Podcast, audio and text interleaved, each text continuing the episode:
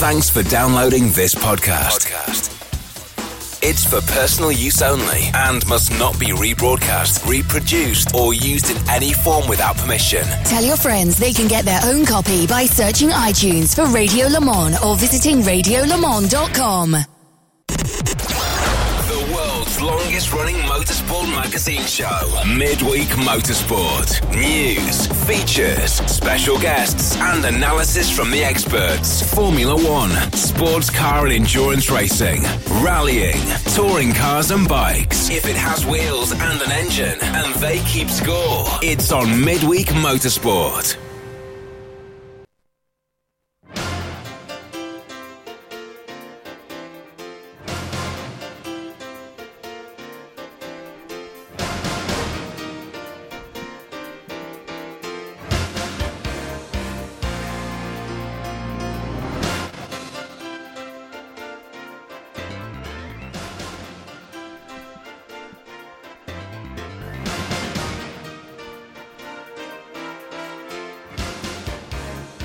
Hello, everybody, and welcome along to Midweek Motorsport. It's just after 8 o'clock, it's quite a bit after 8 o'clock actually, in the UK. And uh, this is Series 13, episode number 6. I'm slightly confused uh, by the music this evening. I like it. Uh, however, if you'd been listening to us just a few moments ago, you would have heard uh, a little bit of I Don't Want to Talk About It, How You Broke My Heart. Um, and I can't remember why we were talking about that, Nick. Why were we talking about that? Oh, I don't know. Because everything's but the girl. Something about something that happened in Birmingham Yes, it was. A, I basically. Yeah, that you don't it- want to talk about. More importantly, it was a um, an affront to quality singing, but I enjoyed it. And and Tim actually said, if only I had a way of recording what was on Prefit. Um, this music, Tim, is what? Uh, this is Winter Games by David Foster. Oh, I'm sure it is. Yes.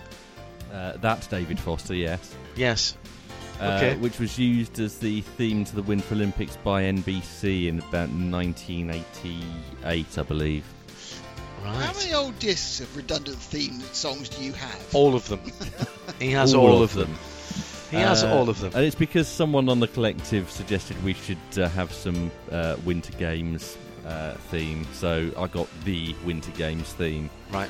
Uh, Davey, le- before we get into anything else, uh, let's do a bit of housekeeping. Davey Two Brews, he's got his dad who's visiting tonight, having a glass of wine or two. Looking forward to the show. Davey, good to have you and your dad in tonight. Alexander Orkin, no apologies for absence. Uh, listening with Chris tonight after a glorious chicken paella. And I think that's meant to be Alsatian Pinot Gris. Um, not spelt quite rightly, uh, quite rightly, quite correctly. Alsatian Pinot Gris. It's from the Alsace. Greece. Greece, Oh, right. Pinot Greece. It's not a small dog, but a sorry, a large dog bringing you wine then. Yeah, well, indeed that. Uh, RTL, no AFAs, listening from Switzerland, Hop Suisse, or Hub Schweiz, depending on which part of the country you're from. And uh, well What if done on you're the from the Italian speaking part?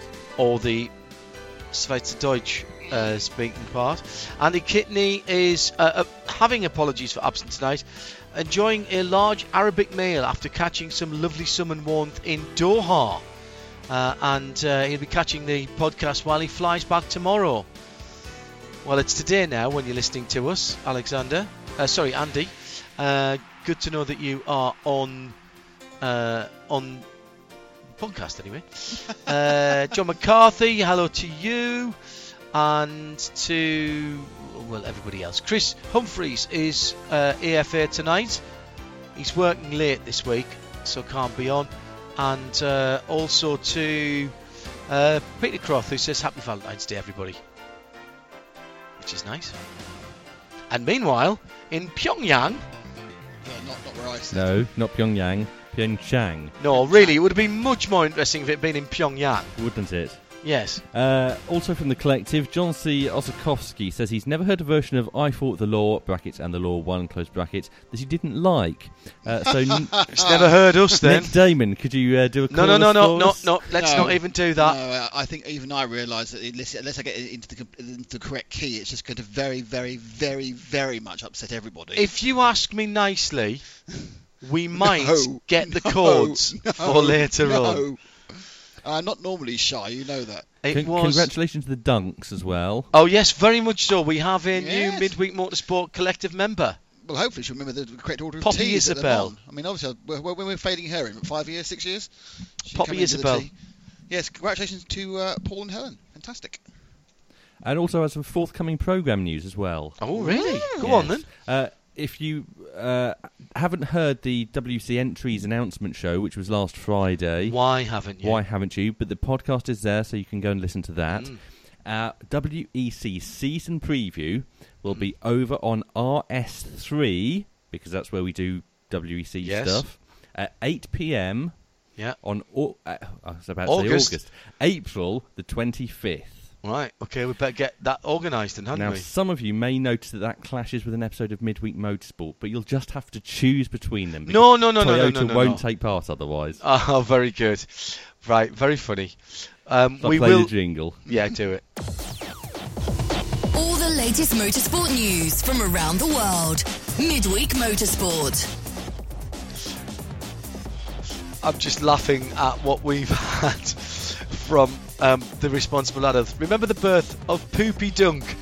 I'm sure she really is at the she moment. will Oh, be for a few weeks. Yeah, it's months. for quite a while now. on Twitter, she's home already. She was born about 12 hours ago. They, they, they get them out quick now, don't they? Indeed, so. Waiting lists. There's no overnight stays. Mm. Oh, it's just D and G. Um, I fought the law, so it's dead easy. Right. Okay. Right. We'll, we'll, we'll close on that. Ten Right. minutes after we finish the show. Um, I'll I'll get a better version of that. Anyway, moving on. Uh, on tonight's show, we have what? On a packed show tonight, Tim. We have what? Sorry. We, we, we're way past that. You want to ask me to shuffle my papers now? Will you shuffle your papers then, Tim? And what's the top story, Tim? Uh, by the way, the original version was the Poly- Bobby Fuller 4 of I Fought the Law. What's Actually, the top the story? original version was the cricket after no. the death of Buddy Holly. Really? Yes, Oh, sad. Are you sure? yes. It was written by uh, Sonny Curtis, who was Oh, Buddy looked Holly's that up, replacement. he? He has looked that up. I always thought it was the Bobby Fuller 4. Anyway, uh, what's your top story tonight? was made popular by the Bobby Fuller Four. They, All they right. turned it into a hit. Okay, Uh, the cricket's version was quite country. okay, moving on. Uh, moving on. Special day today, isn't it? It is always. Valentine's Day. St. Valentine's Day, and we have some St. Valentine's Day news. Do Really? we? Yes. Go on then. Who's in love? I'm not sure who's in love. Oh, okay. Uh, but reigning British GT champion Seb Morris made an appearance on the constructed reality show Celebs Go Dating Oh, yes, this is Did right. he? That's To embarrassing, out- isn't it? to find out where he's going wrong with the opposite sex. Oh, Well, going on a dating show, first of all, is the first thing he's done wrong. Thanks to the power of social media, Media. Uh, he now knows uh, that when you're on a first date, it's not a good idea to leave the table and go and chat to your ex, who just happens to be sitting two tables away, particularly if she's also on a date, clearly still in love with you, however tr- hard she tries to deny it. That I'm sorry, Seb. Just desperate, mate. That's very, very desperate. You're a racing driver. That's just desperate and pathetic. Well, He's no, a single it's- racing it's- driver. it's Desperate and pathetic Uh, racing driver, I would say. You see this Smacks of it. Reality TV? It's the zeitgeist now. What I did like though was that Tim, being a, a working for a TV company, he had constructed reality. It's not actual real. It's constructed. It's a script. Oh yes, absolutely. Don't know, believe it. But I, I, I'm. Was that a Channel Five or ITV program? That's a Channel 4 programme. Channel Five. Oh, I is it will, I will have to watch that now because it just sounds um, like car crash television. Ha ha. Seb Morris in car crash television. Music news next. Oh, we are really Excellent. About. Okay. Because it's that on. time of year when circuits start announcing which music stars will be performing concerts at their Formula One races. Okay, go for it. This week it's the turn of Baku in Azerbaijan. Is it going to be? Don't um, don't don't guess Okay. because I'm going to say Diana Ross, Stevie Wonder, Mhm. and Jools Holland Are all not appearing in Baku. are among the musicians who previously collaborated with the first act to be unveiled. very funny. Oh, okay. Is it? Ha, give me an age range. he likes hats. Oh, it's Jamiroquai. It's Jamiroquai. Oh, great, very good. Uh, in a change from previous race weekends, this year's concerts will be staged at Baku's famous Crystal Hall. Is that where, is that where the um, Eurovision Song Contest was? Uh, it may well be, Because yes. that's the only thing I really knew about Baku apart from the Grand Prix. Uh, and all Formula One ticket holders will have free access to the concerts and a free bus trip to get the short journey from the city circuit to the Crystal Hall. Well, that's marvellous. Of course, they get lost, of course, with the Crystal Maze, won't it? This is a 30 second game from the very moment I close the door and an automatic lock in. Ah, Richard O'Brien. Yes, magnificent. So that's, Uh, that's I'm very disappointed that UltimateGuitar.com have changed their format and now I can't transpose on there. which, by gosh, I need. No, I'm very, very. oh no, I can. I'm sorry. I've just seen it there. Plus That's one. fine. You, Yeah. you need you need to make it into the key of Nick. Which is a very narrow band. It's a very odd key. It's a very narrow band, and even when it's there, it ain't that much good. Moving on. Uh, we're going to stay in the talent. Baku, in fact. Are we? Are we? So, Yeah. but so, in the words of Mork and Mindy, Baku Baku. Mm. Uh, Nick Daman's our Formula One correspondent, Hooray! uh, but uh, Baku may not want Formula One for much longer. Really? Why Does not? anybody want Formula One for much longer? Yes, everyone does. All it's right. the best. All right, Okay. lovely. Thank you. Editorially. Uh, what? Is, their- is their contract up for renewal? Because it's year three they're about to start, aren't they? It is, and uh, they they want a better deal out of Liberty. But hang on, they, they just paid vast amounts of cash to be pretend to be part of Europe, uh, and they were the your typical um, oil-rich or mineral-rich um, uh, dictatorship who was using it for PR. So they have to pay the money for their. that- That's the, the dictator PR premium they're paying. Yeah. I'm not sure if you've written down the contract that way. I'm pretty sure that's not in the Because they are paying an absolute shed load, aren't they? And they're paying like 80 million each year for it, and they have to rearrange the town. And dress it up. Mm. Yes, put up fake hoarding, uh, fake kind of. Facades. Thank you. Well, well Literally done, a well done, well done with the correct word there, John. Why do they need facades? Because So they can't see the buildings behind some of the them. buildings are ugly, so they put up sort of facades that make them more like like like they're lovely Georgian buildings. I see. Do you not know that? I know- not, I know they that's do not, have some John's, John's not authentic making this. John isn't making this up. This is a fact. And it's not done by um, clever post-production television nonsense. No, they just actually string up- it's bits just- of. It's done Yeah. by um, the st- people who do a, a set designer. That's all. Mm. It's proper old-fashioned movie stuff. Real three-dimensional actual Mm. canvas, probably. Magnificent. Moving on. They have a travelling mat. Well, I don't know. I don't know. and Matt doesn't travel that much nowadays, does he? No, he's, he's, he's working. Uh, w- do you know what's starting to annoy me? Everything. Blimey, uh, the weather. Unexploded in, in, In. Formula One, Unexploded bombs at Un- City Airport. unexploded ordnance almost ruined my trip to Yes. Italy. I know you like that. You got, you, you, yeah, you got it one day later. I've just had. I've just had the responsibility, unusually hinding, No, not making it up. yeah, exactly. Thank you, both, boss. Both me and your wife are a bit surprised about that.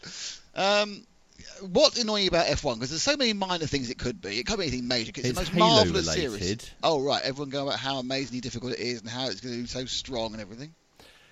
It's everyone using double-decker bus analogies. Ah, Are they using double-decker bus analogies in Italy? No, they're not talking about the Halo in Italy. Oh, okay. Ferrari have managed to string together uh, several press releases in a row without mentioning the Halo. Everyone mentions the Halo. Uh, it- uh, They all, what, what, if you look at the uh, what will happen in every single car launch at some point, they'll say it's been a real struggle incorporating the Halo. Um, it has to support a huge amount of weight, double-decker bus in the UK. Uh, Force India will be an elephant. Um, Haas it'll be three or four Floridians, you know that sort of thing. And um, what they what, what, what they'll go, oh yeah, it's terribly very strong and different aerodynamics, and then they'll, they'll witter on for ages, and then they go, but it's the same for everybody. Yeah, exactly. It's pointless. It- it- It's there. You don't need to talk about it because nothing. You, how you broke my heart. yeah, exactly. Um, but that's where the, because it's different and you can see it. they're We're going to hear no end about the blimmin' halo, and it's going. Oh, doesn't matter. It's yeah, all right. Your COG's gone up. Same for everybody. It's heavy. Same for everybody. It's got to be strong. Same for everybody. Carry on. Move on. Who does Fernando Alonso want to win the 2018 Formula One Drivers' Him. Championship? Fernando Alonso, I think. He doesn't. No, he does. Uh, Stoffel Vandoorne, then. Stoffel Vandoorne was his first choice. Really? So they then asked him for Mm. someone who's not in the same team as him. Right. This is really in-depth questioning. What did he say? Carlos Sainz. Did he? Yeah, Yes. Spanish. You see, is he sticking with the country? Did he have a halo? Do we really adore her? Um. Okay. But Why? because he's Spanish. Yeah, Spanish. Ah, yes, okay. Sticking with sticking with the uh, the very good, but, but he starts with his team loyalty, then his nationality loyalty. It's a bit like the Eurovision Song Contest Basically, here, isn't both it? themselves, yeah. Then is it Portugal after that? They're not Portugal, that but the winner last year was a fabulous song, and the guy. No, no, but if if if Fernando can't go for a Spaniard, does he then have to go for Portugal? Well, don't forget he comes. Or does he go to South America? No, he comes from a very, very northern part of, of Spain. That's Ooh. almost to the Andorra. border from uh, the border from uh, France. He might actually have French votes next. So Um, it might be Grosjean next. I'm I'm being told by the responsible he meant signed senior, not junior. Well, it's science is well enough already this year. That's very good. Very good. Uh, who thinks uh, that the Red Bull has a chance of winning the championship? Max Dietrich Verstappen. Mateschitz. Max He probably does, and so does he. But the actual answer I was looking for was uh, Daniel Ricciardo. Well, if you- you- Ricciardo. Literally, if you give me three seconds more, I would have said Daniel Ricciardo. Yes. It's just again, this is the wonderful world of nothing's happening. Uh, We, well, obviously we had our first virtual launch this evening, but even that Did wasn't you? real. The Haas team virtually launched their car. That's our they next actually story. launched it in virtual form, but nothing's happening. So the, the, these ridiculous syndicated stroke local newspaper interviews are getting like made out to be the most important thing ever. Oh, the Bolton Evening News then. Yeah, it's like you know the Chatham, Rochester, and Gillingham News asking, oh, I don't know, Lando Norris what he feels about the future of his dri- driving and how Kent comes into it. It's the same thing. It's like no one's really bothered. And then in, Lando Norris, who once drove through Kent. exactly, yeah. Who once uh, raced at Brands Hatch in Kent. yes, Kent. in Kent. You know, yes, exactly. Well Lando, done, Lando Norris, what is which is your favourite Channel port? And he'll probably say Dover, and then it, it, it, that. No, he raced in no, Kent. he'll say, say I like Dover, and that certain website would go Lando Norris snubs Folkestone. Ah, very good point. And that's what happened. Lando Norris, whose career was built in Kent. Yes, off the back of many good results in the fair county. Mm. Considers the Garden of England one of his happy hunting grounds. Yes, very good. All that. See, you've got a, f- you've got a future as an editor of a local newspaper. I newspaper. have a future in nothing, I can tell you. Press Association are currently trialling automated news writing, where um, they just feed facts into a computer and it writes stories without needing actual journalists. And I think Nick is a, a good uh, example of what will happen when that. I when think you- quite a lot of motorsport news uh, sites do that, don't they? I was about to say that's happening now. I think that's happening now. I think I think currently it's under the guise of bad translation, but I think it's there's a few things that don't make any sense when you read them the first time, let alone the second time. Yeah, absolutely right. So Haas has launched its car, Yes, Mm. no, it hasn't. N- no, its livery No, it's just showed some renderings. of It's its not livery. Actually, see, the car. render- when people say renderings, I always think of the outside the of buildings. wall, yes, because we're too old. I think of an abattoir. Oh, very good. So none of us are thinking of uh, graphical representations of a physical being then. Um, yeah, the, there is the If Dan livery. Hamsel's listening, he might be thinking of. Uh, Well, that's true. They have launched livery, which is true. Um, it's How can you launch a livery? Well, there's enough of that going on, mate. All right, okay. Um, and the 'Cause there's nothing and the else good- new. Let me let me ask you a question. I'm going to ask you this question to um, John because you can't see the pictures. All right, How many years in F1 have Haas been now? What season is this? Is this season number three. excellent? And I want you to name um, the total number of non-Haas sponsors on the car representing America. Uh, two. Yes, but are they uh, actual sponsors or are they contras? They're contras. hmm hmm One of them. Not Iran Contra, No. obviously, because that would get them in front of a Senate committee. One of them is the watch Or manufacturer who sponsors everybody but sells no watches and is now president of the uh, Commission for uh, Endurance, Richard Mille. Richard Mille. I don't know how. I, I bet if you buy a Richard Mille watch, which is obviously very expensive, Can expensive. you? 120 million pounds they because are it must be because literally they only sell about nine Seven. watches and Seven sponsor every single racing car in the world and some yachts. Well, yeah, is that the same as BWT though? Nothing's Who- the same as that. Who don't sell enough? Let me put this out to you. Do you know? Do you know what's the same as BWT? What? Nothing. Late late 80s pasta Ah, manufacturers. right. Okay. Um, before we get into trouble with the responsible adult, uh, this from I think I'm uh, vague enough there. So, yes. Uh, Ali, uh, Alan Prosser has just tweeted in at Specutainment and says, I think Azerbaijan are missing a trick in the Formula One by covering their buildings. Why not cover them in light speed star, the missile run bomb uh, down the tube from Star Wars onboards, onboards would look absolutely fantastic. Yeah. That is a And brilliant How idea. How good would Lando be at that? He'd be brilliant at that. And what's more, you could sort of, you know, Lucasfilm could sponsor it. It's a good. Uh, that is a brilliant idea of having them running down. That, that would be. another I, I love Wars it. Film every year. I love um, Yeah, the, the other sponsor that uh, is showing up on uh, uh, the hat is an Alpinestars um, A. Uh, Jack Jones is on the rear wing, which is a uh, is it? I can't yeah. see that. That's special, clo- that's which is a special mag- care sponsor. Isn't that a clothing mag? So I refuse to call him Care Mag because he is special care. Is he? Yeah, He might, might, for have, his me, own- might have his own always. Grand Prix. don't? Thank you, Chandy Blackmore, for that. Our livery guru who Oh, I spotted can't that see already. that. Maybe it's not on the rendering. Ah, Maybe it's Not on the rendered outside of the building. no. We're back to the outside of the building again. Anyway, they haven't. I'm gonna get the guitar in they, a minute. They are the whole of America. Rear face of rear wing. Them. Oh, rear, oh, right. Yeah, okay. Um, they are the whole. They have the whole of America to sponsor them, and America isn't bothering. Basically, I'm not having a go at America. No, no, no, no. I realise that, and so does America. Okay. They've just tweeted to let me know. All of America. What's Moving Max on. Verstappen uh, shown us uh, this week? his helmet. His helmet. Do you like it? to be honest, um, again, this falls under the uh, the. There's the- nothing the- going there's on. nothing going on news again. Mhm. Uh, Max Verstappen has redesigned his helmet, and um, we are supposed to be bothered one way or the other about what colour helmet he has, and I'm not. Mhm. I cannot raise an interest of his helmet. HJC have done a fantastic range of Star Wars inspired helmet designs. Really, Yes. I want a Schuberth flip front, but let's keep going. No, you don't. I do. No, you don't. I do. No, really, you don't. No. Okay. Uh, let's move on to Formula 2. I want an HJC um, What actually am I being? Rebellion uh, pilot's helmet to ride my BMW with. Really? Yeah. they are fantastic and they're not a silly money. But they do a whole v- HJC, and if I keep mentioning that, somebody is going to tell them. Um, they do a fantastic Who's range that of again? HJC. Is it a fantastic range of Star Wars inspired helmet Yeah, designs? By brilliant. who again? HJC. Okay. Yeah, and they're very good helmets as well. Moving on. Was a venue for the first shakedown test of the new Formula 2 car. Oh, who was doing that? Uh, several teams were taking part. Oh, right. Wasn't, the wasn't first that one bloke then? No, no, no. The first uh, team on track was Dams. Oh. Yes.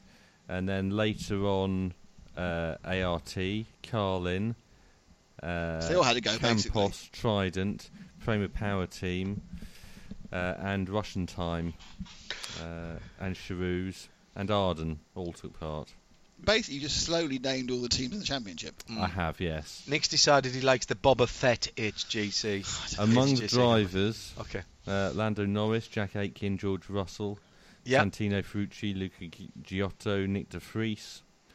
Charles Leclerc wasn't there. Tis I. It does sound No. like a better quality this year than last year. I know Uh, Charles is very Artem good, but, Markelov, Louis Deletraz, and uh, Nirei Fukuzumi. Mm.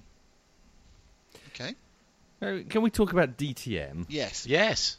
The last year of Mercedes in DTM. and uh, who's going to be one of those Mercedes drivers, Um, anyone having been a Paul Formula One driver in the past? Oh, Pascal. Pascal. Pascal Wehrlein. Wehrlein. Yeah. Pascal on me head Verline. On me, upside down, On mate. me head, mate. Upside down, I've got a car. That's good. Mhm. Oh dear, it's gone. Gary Paffett's been talking about Pascal. Has he been complaining? No, he's been saying that uh, coming back to uh, DTM will make him a more complete driver. I, I don't think that's true. Given that Wehrlein is already a former DTM champion, Is it? Yes. Yeah. Yeah. Did I miss that? Yes. That's snooze and missed that. One, two and a half, two. Oh, he, It yeah, he is. doesn't get a lot of publicity. No. Um, does he need to be more complete if he's No, he needs to be more liked. champion. That's his problem. He appears he's, he's it appears for some reason he's not particularly liked uh, by the teams he drives for, um, and therefore he doesn't get the nod. He seems to have a, a whether it's true or not. He seems to have the the impression he's a little bit awkward, a little bit presh. I think Mm. you'll find, and uh, people are not that keen on taking him despite the vast amounts of uh, Mercedes cash. So uh, I think that Pascal is um, on a very short uh, road to uh, to nowhere's as far as F1's concerned. He's going to start concentrating on something else. talking heads reference from Nick? Okay. Uh, who else uh, apart from he Gary got. No. Paffett will be uh, his teammates Daniel this year? Juncadella, Yes, um, Di Resta. yes. Uh, yes, I don't know. Who else? Famous nephew. Oh, Lucas Auer. Yeah. And Very good. uh, Very good. Straight off the bat there, without even recourse to the internet. Well done. or even asking whose nephew. Yes, Uh, very good. And uh, driver Fair who's point, been hanging around in DTM forever, Doesn't narrow it down even slightly. Uh, Edoardo Mortara. Ah, yes, he's doing F- F- Formula E now, isn't he? No. Well, he might be, but he's still doing DTM. Yeah, he's Right. doing Formula E as well. he's doing Formula E as well. Formula Formula E. Formula E. Maro Engel is doing Formula E, and he's no longer doing DTM. Yes, so uh, DTM is uh, having its last year of three manufacturers for the time being. Perhaps. Oh, you think they're going to come back? Can't say. Someone else will come back, surely. Really? No? My- I, I, there are a lot of people who seem to be rather too happy about the demise of, of DTM. I'm not happy about it. No, no, I, I'm not saying it's unique. I, I'm, I'm saying there are an awful lot of people, or rather too many people in my liking, my liking, who seem to be rather too smug and happy about the imminent demise of Are you talking about the world's smuggest race organizer, Alejandro Agag? No, no, no, no, no, no, no, Because no, he's not very at smug at the moment. He has no right to be. He's very smug. Is he a race organiser or just a championship organiser? No, that's- that's. Well, yes, good point. I think you find the championship. Any, anyway. anyway, um, and I, I have a strong suspicion that we've not heard the last of DTM by any stretch of the imagination. Whether it looks the same in years to come, I, I don't know. It's a bit It, like will, it will be back. It'll just not be racing in Germany or with cars or with drivers. No, no, I, it it might not be touring cars, and it might not be in Germany, but it, it's a bit like saying um, So it'd just be called Us- the, just be called the car championship. the championship. Meisterschaft. the cha- Meisterschaft. Is No. ju- I mean, that's just We've great. already got the championship. It's a selection of teams, your, yours included. Well, for the moment, Yeah. only for a while. Uh, it's a bit like saying Virgin Australia supercars is because there's no cars being built in Australia anymore. That's going to die. It's not going to It's happen. going to called Virgin Imported Supercars. Uh, They've been be imported for a while. Well, th- there, it, it, it's it's the same argument. There are there are too many interested parties to let those championships disappear. It would be like saying that Super GT is going to die because uh, it's a Wednesday. But And- there are and lots people would of laugh manufacturers involved in Super GT. Whereas Yes. you've only got two in DTM. It costs them about the same. And, and Can we move think, on to bikes now? Yes, we can move on to bikes. Please Uh, dig me out because of the this. bike season's about to start. My bike season never ends. What, the World Superbikes? Yes. In 10 days' time. Yes. At Phillip Island. Oh. And our friend's going, isn't he? Who? Ben. Who Yeah. is unhappy with the regulations? Um, Everybody. uh, well, uh, Kawasaki. Johnny Rea. And s- Poor Johnny specifically Johnny Rea, yes. what have they done? To, they, they, they've really held them back, have they? Uh, he he uh, described them as using the wrong philosophy. All right. What, What, is it- John Stuart is it- Mill rather than Plato? Is it the philosophy of if your bike starts with a K, you're only allowed one wheel? Uh, no engine development, That's fair enough. adjustable rev limits. Ah, BOP. Mm. They're Mm. BOPing them. They are. They're trying to get Ducati to win. Oh, didn't I No, shouldn't have said that, not, should I? Not because Ducati uh, apparently equally unhappy. But no, they're saying they're unhappy. If if if you're having BOP, they're never going to BOP up the current champion. So the current champions are always going to lose out out of a BOP. That is just how it works. They'll be trying to get Honda back in the back in the fight again because obviously Kawas- um, Ducati could win races um, at the tr- correct tracks, and they'll be trying to just ease back Kawasaki. It's just um, they they yeah, they, they, they it the the the actual ma- runner of the whole. Do you know who actually the technical? Do you know who the technical delegate for uh, World Superbikes is? Go on. Scott Smart. Ah, So I've got his phone number somewhere. so have I.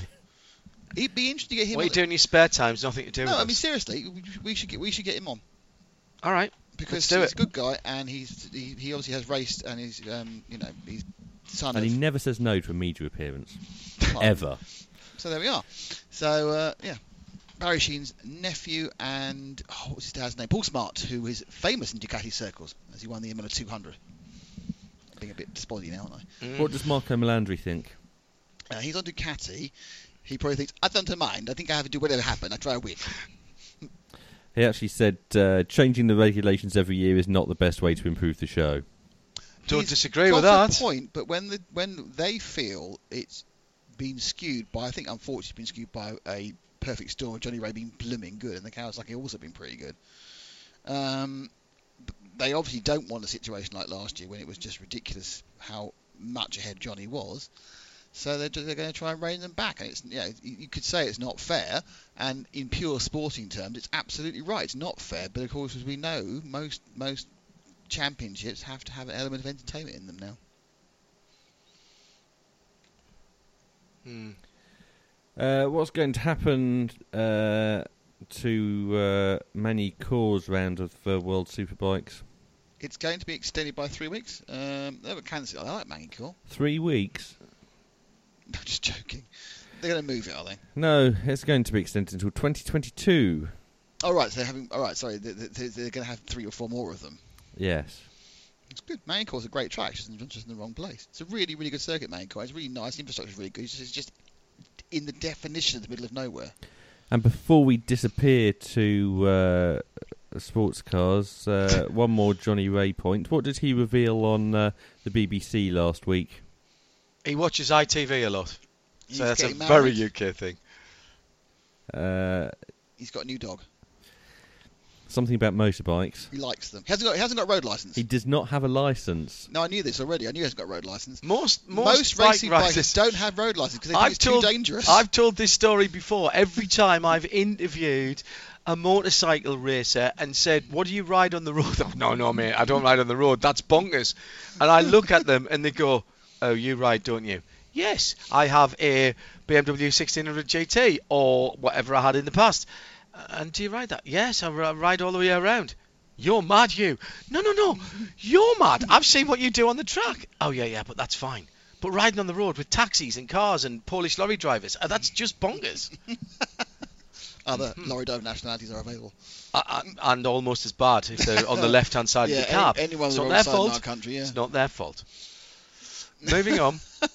Uh, sports car time. And Do we have Graham Goodwin of dailysportscar.com? if I push up this fader here at Hindhaugh Towers, I should be able to say hello to Graham in the shed. Hello, Graham.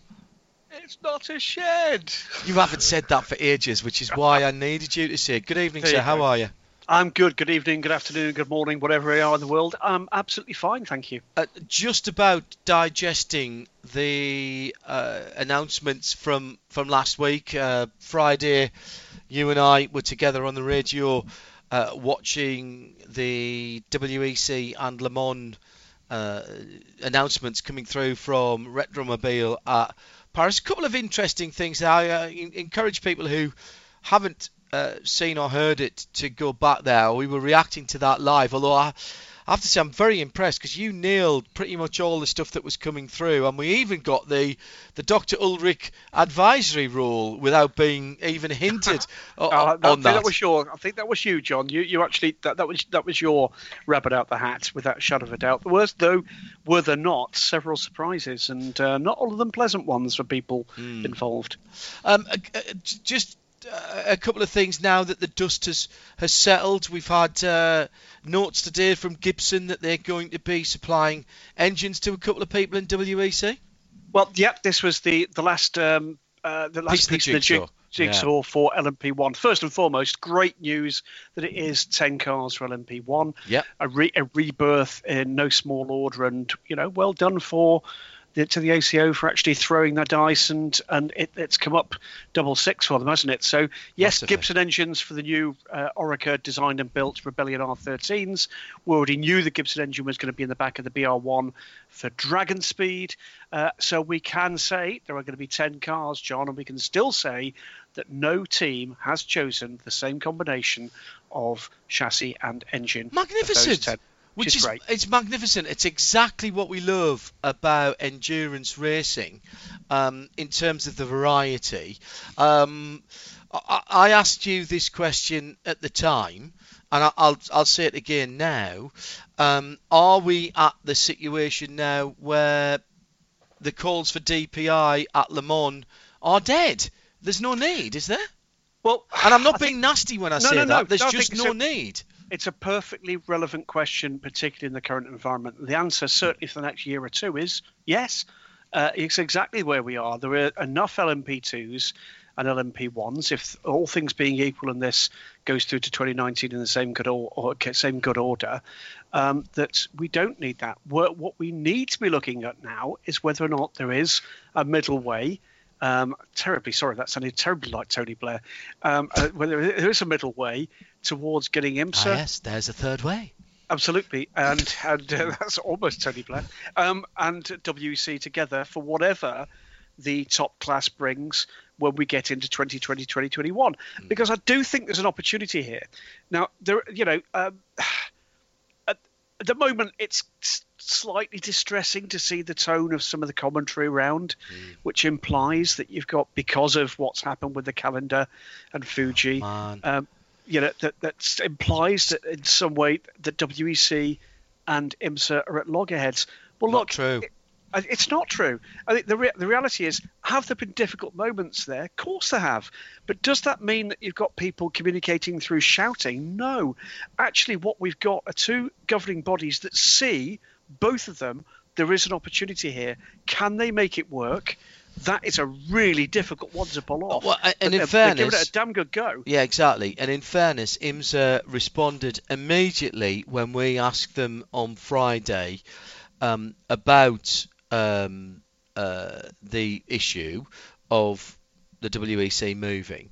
Uh, In fairness, I don't think it was helped by some statements from the WEC. And, and sorry, I love Gerard dearly, but I think his statement that IMSA will have to move, they've done it before, they'll have to do it again, and I'm only slightly paraphrasing that. I don't think that was helpful because I don't think that accurately reflected the the situation. Um, and IMSA came out and said, We were asked, we've looked at it, it can't be done at this Yeah. stage. Our season is already underway, we've got TV contracts, we've got an end of season banquet, etc., etc. And, you know, I I think that's reasonable. I think uh, I think the, the paraphrasing maybe took it. I think what he said was to ask whether they could. I think the reality is this is a really tricky one. Um, there's a lot of people I know work with and like tremendously that are directly and negatively affected by that move, and that is not great in any way, shape, or form. There is one big missing piece, and I'll come to that in a moment. Um, that said, you, John, and I are both directors of companies. Mhm. You and I both know that decisions sometimes have to be made in the interest of those companies that perhaps sometimes rub us up the wrong way. Yep. But it's in the interest of the companies. With that mindset, and only with that mindset, I find it almost impossible to disagree with a decision that's been made. Everything else about it, I can have a sense of fair play, you know, thinking about it from the point of view of the dozen or more drivers, plus everybody else involved, including media, including ourselves, that are involved in this. Put all that into play, and of course that balance tips a different way. But Yeah, in yeah, terms yeah. of look looking at it from the point of view of what is best for the product for which they are responsible, there is zero doubt in my mind they have made the correct decision. And before we go any further, by the way, there are people out there that are pointing the finger of blame here at one guy, and that is Fernando Alonso. We have no proof no. whatsoever that he ever asked for this. No, uh, the only thing that I would say about this, in a negative way anyway, and I don't disagree with anything you said, I agreed with you when we did the show, I agree with you now, is I think the ACO and Le Mans Endurance Management, Gerard Neveu's company that, that looks after the WEC, have been put in a difficult position. Um, and Toyota as well, to a certain extent, because they've employed uh, uh, Fernando Alonso beyond the end of his current contract in Formula One, and we don't know what he's going to be doing next year in Formula One and whether he's got a future in Formula One. So, in some ways, Toyota should have a little bit of sway with what Fernando does. Yes, this year they've got to defer to um, McLaren Renault, but next year possibly not. And, and and bear in mind that the FIA season, the FIA season goes into two years. However, what I would say, and I'll bring Nick in on this, is it was fine for Fernando to miss. Hang on a second, Monaco, one of the biggest Grand Prix in the world as far as PR and promotions is concerned to go and do Indianapolis, mm-hmm. but it's not all right to miss the US Grand Prix, a market that Renault is not involved in, and McLaren, yeah, right. Are they going to win it? Uh, no, because he goes off and works with a team who are giving him his future.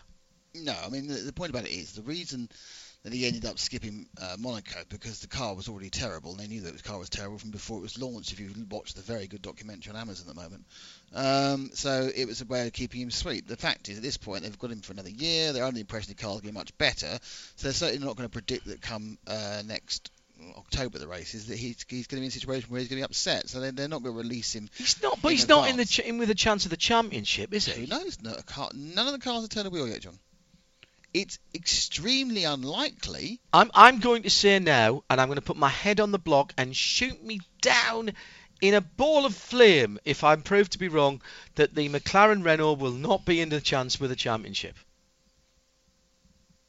I'm not hearing any gainsayers uh, here. Okay, okay, all I'd say is this, John. I don't disagree with you, but the reality is, if out of the box the thing the thing kind of turned heads, they they do, they do not want to be in the position where they're on the back foot. Yeah, well, yes, that's this true. Is a, that's it's an true. extraordinary set of uh, circumstances, and I would add just this.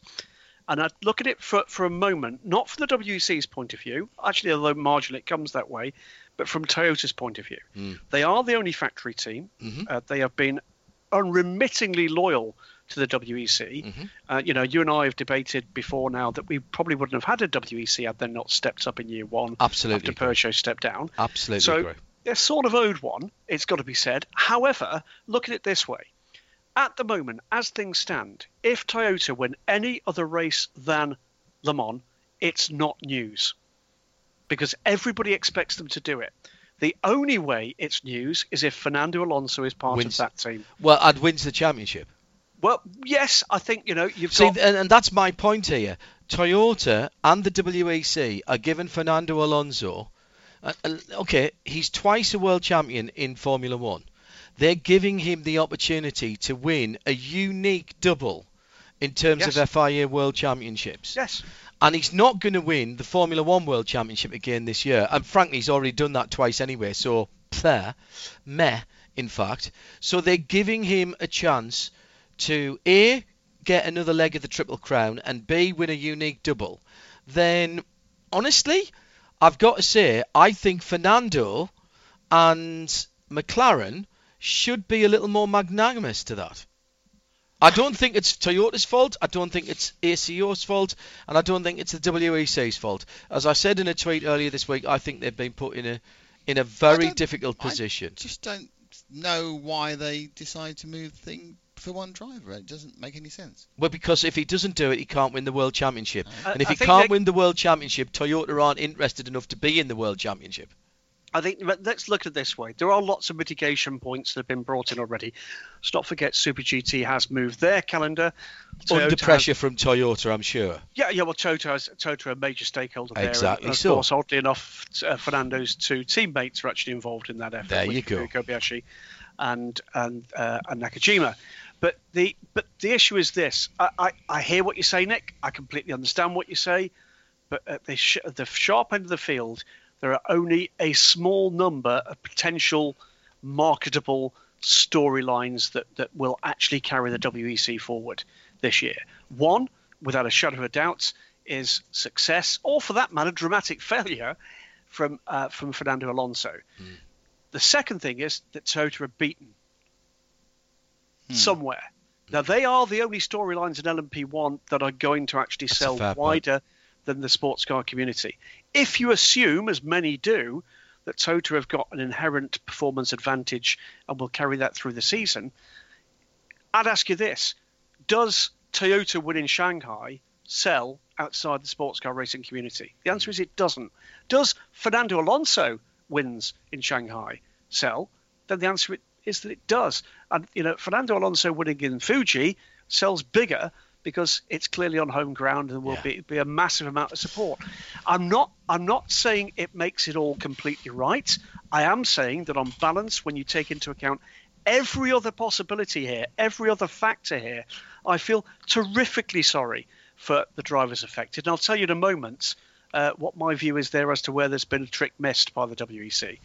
Um, I feel terrifically sorry for those guys because they worked damned hard to make those deals stick, and there's not that many deals in the first place. No, the missing agreed. link, here, the missing link here, John, is if someone from the WEC, and it really has to be one or two of the people right at the top of the shop, hasn't picked up the phone individually Hmm. to each of those drivers and give them the opportunity to have that conversation, then they've done it wrong. We, we, we don't know that. Um, I- I said uh, at the time, and I'll say again, I don't. Uh, honestly, if you're a works driver, you get your pay for the year, you go and drive. Unlikely to be on a race by race basis. Um, I have less sympathy for a works driver than I do for a jobbing driver who is trying to get as much work as he can and has done a deal to get him to a number of different series, who has looked at the calendars as approved by the World Motorsport Council. Um, uh, the calendars, in IMSA's case, that has been out since, uh, ooh, let's say, Road America last year, um, and has been approved since then and, and confirmed since then. Uh, those are the guys I feel sorry for. Uh, are there one or two people, not a lot, that who might have made uh, travel arrangements and hotel arrangements to go and watch Fuji on a certain weekend? I'm sure there are. There, there, there are. I've had emails from a couple of them, and they're not very happy, as you might well imagine. Um, one quick point here, John. It's a point on a time frame you will recall, Mhm. which is year one in the FIWEC. And you will recall, I'm sure, that in the middle of that race, there was a, an infamous press briefing. Um, and that infamous press, press briefing was with the ACO, the WEC, and Yeah. with the president of the FIA, one Mr. Jean Todt. And you may or may not recall the point at which Jean Todt rather lost his temper. And that was after I'd asked a question. That was your re- fault. It was entirely Yeah. my fault. Uh, which uh, which related, by the way, to calendars. hmm And the reason it related to calendars is because on that occasion, I think the WEC had been forced into a position of changing its calendar four times Yeah. because we'd had, and the, the, the number sticks in my mind, but uh, I may be completely off here. I think we saw 12 calendar changes from Formula One into that year. Correct. Now, that is exactly the kind of issue that can throw up these kind of uh, these kind of problems. It does work in all sorts of ways. It's it's not a unique situation No. in, in in some regards. It's an absolutely unique situation because of a late deal to bring Alonso on board, because of Toyota's commitment uh, to the series, because of the WEC being in transition and therefore needing every help it can get to carry it through uh, what's you know everybody regards as being a really quite difficult year for them, which, by the way, brings us blundering into the fact that who would have expected three four months ago to get an entry list that, that, Well, that we uh, got last week? A- and uh, and I will gently take issue with you because I, I, I don't No, think, surely not. I don't think they're in a difficult situation. And anybody who says, remember what we said when Audi ha- uh, was No, told they have to. They're ha- not in a competitive situation of any difficulty. They're in, they're in a marketing situation of difficulty. They haven't got any cubic dollars from manufacturers. Those eight, That- no, that's those true. eight um, LMP1 cars, fantastic for us as fans, are going to contribute. You know, Ten. uh, n- no, the eight who Oh, aren't oh, right. Toyota Yeah, all are going to comp- contribute half a hospitality unit between them. Yeah, uh, uh, but but those people who said that when Audi were forced to leave by their parent group and Porsche then decided to leave because they'd got another three wins over Audi, um, that that was the end of, of FIA WEC. Eat your words. I said to you, because it's not true. Um, we still have manufacturer interest in GT, increased manufacturer inc- uh, interest at that. We have the biggest, the biggest LMP1 field we have ever had in the series. And anybody who knows anything about endurance racing will tell you it's never been about the factories. It's always been about the privateer teams in terms of sustainability down through the years, and whether that's LMP1, LMP2, call it what you will, we have got a field this year that is the best. With due respect to to IMSA, we have got 10 cars in uh, 10 LMP1s.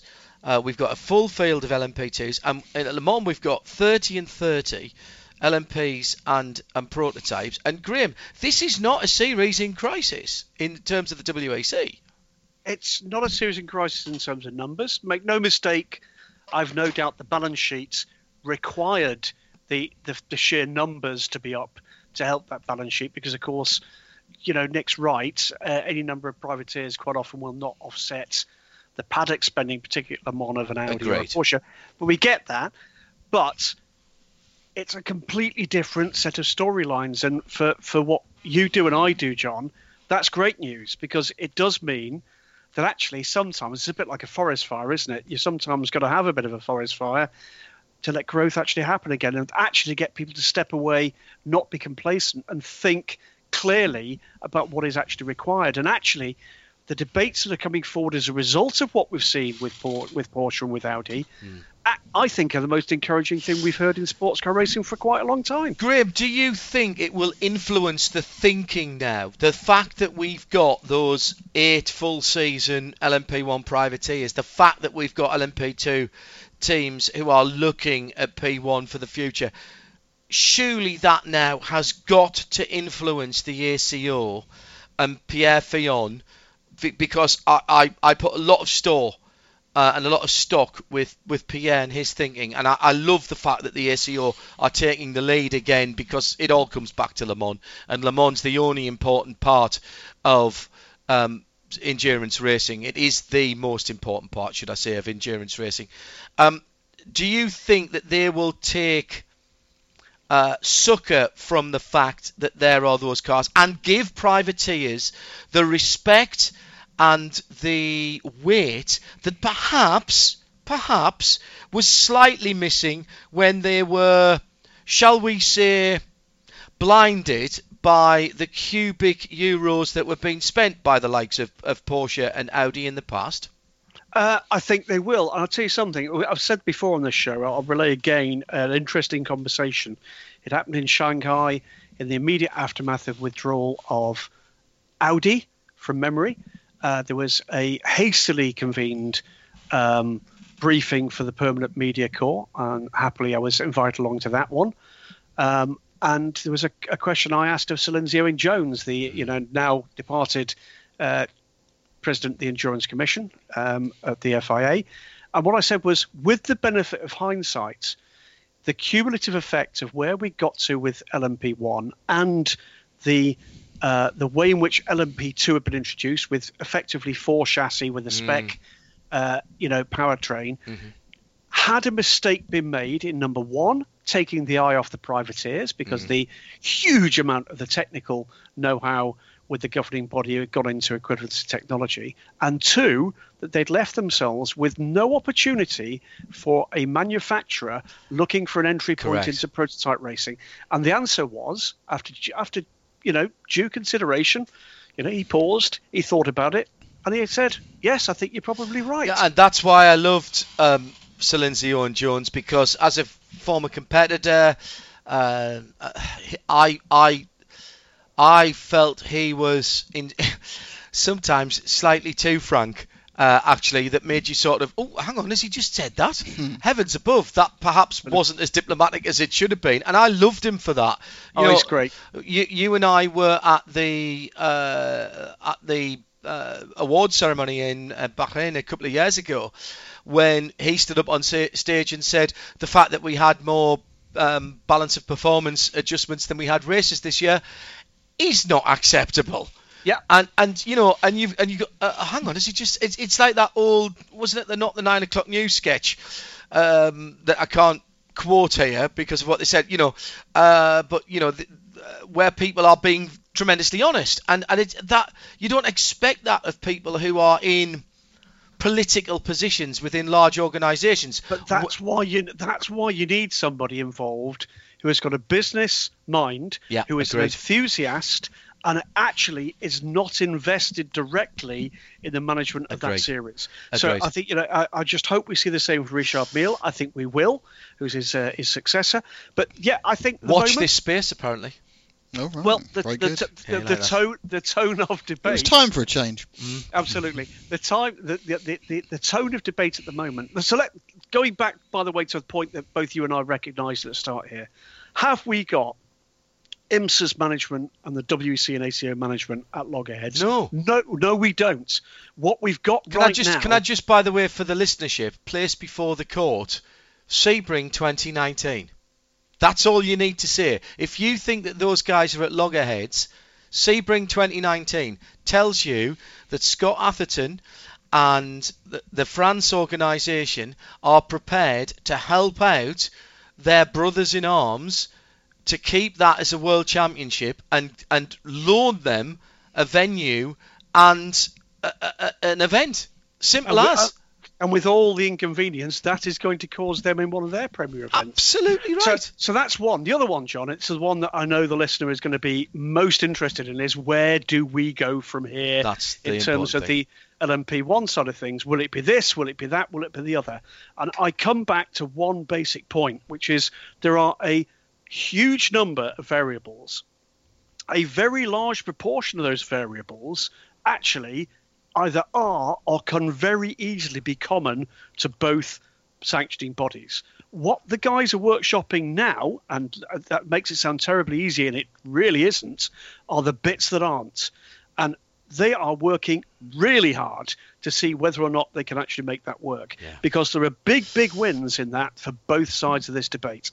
Yeah, I agree with that. Um, Graham Goodwin is uh, on the line with us from DSC HQ, and it's not a shed. Uh, No. Let's uh, let's take one story before we go to uh, still to come, uh, and then we'll have a bit more of uh, Graham. We'll pick up uh, a couple of other things. Tim, have you got something for, for Graham, or do you, are you happy to, to let me just? I, I've got a story. I've got a one story on its own, which Excellent. is nothing uh, that would interest Graham at all. oh, okay. Well, let's do that Uh, now. Uh, because this is about uh, a man who uh, two years ago won the Dakar Rally on a bike. Right. Then he's mad. Yes. On a Uh, push bike, yeah. that is that is hardcore. Uh, Toby Price is his name, Right. and uh, this season he's going to be doing super Utes. Right. Is it a Ute though? Mm, well, probably not. No, probably not. No. Is it super? He's very much. so. He is an Australian, isn't he? He There is. probably is a super Ute then. Didn't he ride for KTM? No, Mitsubishi. After sorry, ride Yeah. for KTM. Uh, so who's he driving for in Super Utes? Mitsubishi. Ah, right. So he did drive for KTM then. I was right. Uh, right. Super duper. Uh, is this as a start of uh, his four-wheel career? Guys who come from two no, wheels to four. he's done buggies before. Has he? Mm. Mm, that's. Is that the same? They've got four wheels. Well, until they flip, they have. Yeah. They still have four wheels. They're just not touching the ground. Uh, always, indeed. Ask Pascal Wehrlein. Uh, do you want a bit more rally news? Uh, very quickly, Safari Rally could be coming back. What the Kenyan, what was used to be the Kenyan Safari, when when the major teams used to ditch their highly sophisticated cars, as highly sophisticated as they were in those days, and all get Peugeot 504s to go and race it. Uh, the Kenyan government has uh, given a grant equivalent of two million euro.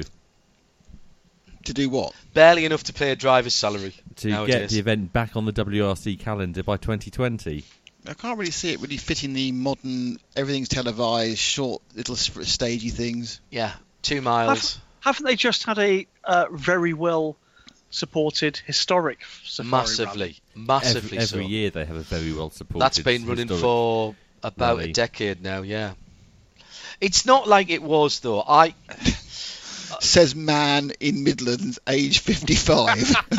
oh, I'm- we seem to have lost Tim, uh, Nick there. Hassan completely. Wario, the uh, cabinet secretary for sport in Kenya, said the sanctioning of the Safari Rally as a premier continental rally by the FIA to be held in Kenya comes with the hope of achieving full WRC status of 2020. I hope they do, but I, I can't um, I can't see, as Nick says, how it fits into the current logistics. I really do. Uh, Motorsport uh, Uganda chairman right. uh, Duzman Oki uh, is also behind uh, the bid, so it looks like it's going to be Kenya and Uganda. Uh, some before we go to still to come and fire up our voiceover artists, have we got Emma and Mark this weekend, or, or is it just one of them? Weekend? Uh, this week, sorry.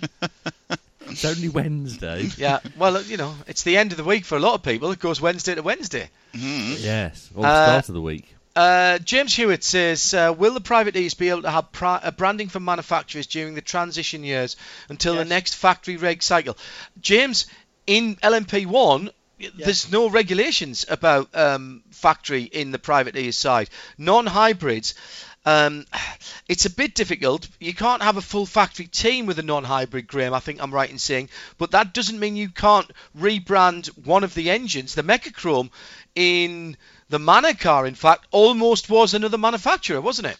Well, I'll tell you right now, I think if a manufacturer effort turned up with a non-hybrid solution, my guess is they would be allowed in. Oh, really? Yep.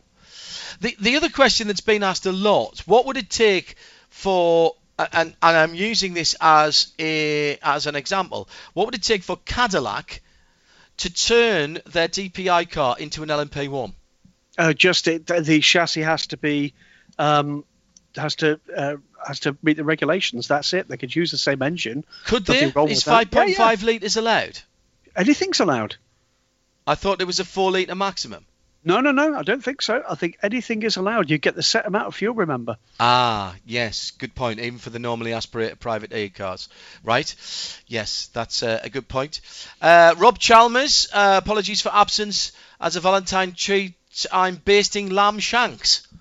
Not a euphemism there. Well, about to say. All rhyming slang, he says. Uh, and hi to Josh Jones, who'll be listening on the uh, On the rear wing of the Haas.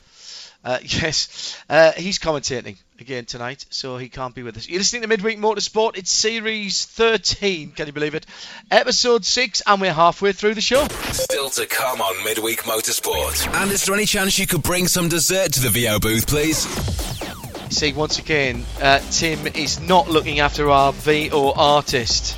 Had Uh, some lovely gelato earlier. Did you? What, whilst you were in Italy, or since you've got home? Whil- whilst I was in Italy, Uh, still to come in had the a second. flavour called Azteca, which was very, very, very dark. Can I ask you a picture? Yeah, did, you take, did, you, did you take a picture of it? Would it have been I Azteca did, camera? yes. I did But- take a picture of it. Azteca camera? Yeah. Uh, keep going. Right, Maybe you've used up all my time now. There's just time to say keep tweeting at Spankutainment. And in the second half of tonight's show, we'll have uh, Marshall Pruitt from Racer.com and more from Graham Goodwin, as well as the usual team Tim Gray in London, Nick Daman, and John Hindhaugh here at Hindhaugh Towers as we head into hour two of Midweek Motorsport on RS1 here on the Radio Show Limited network of channels.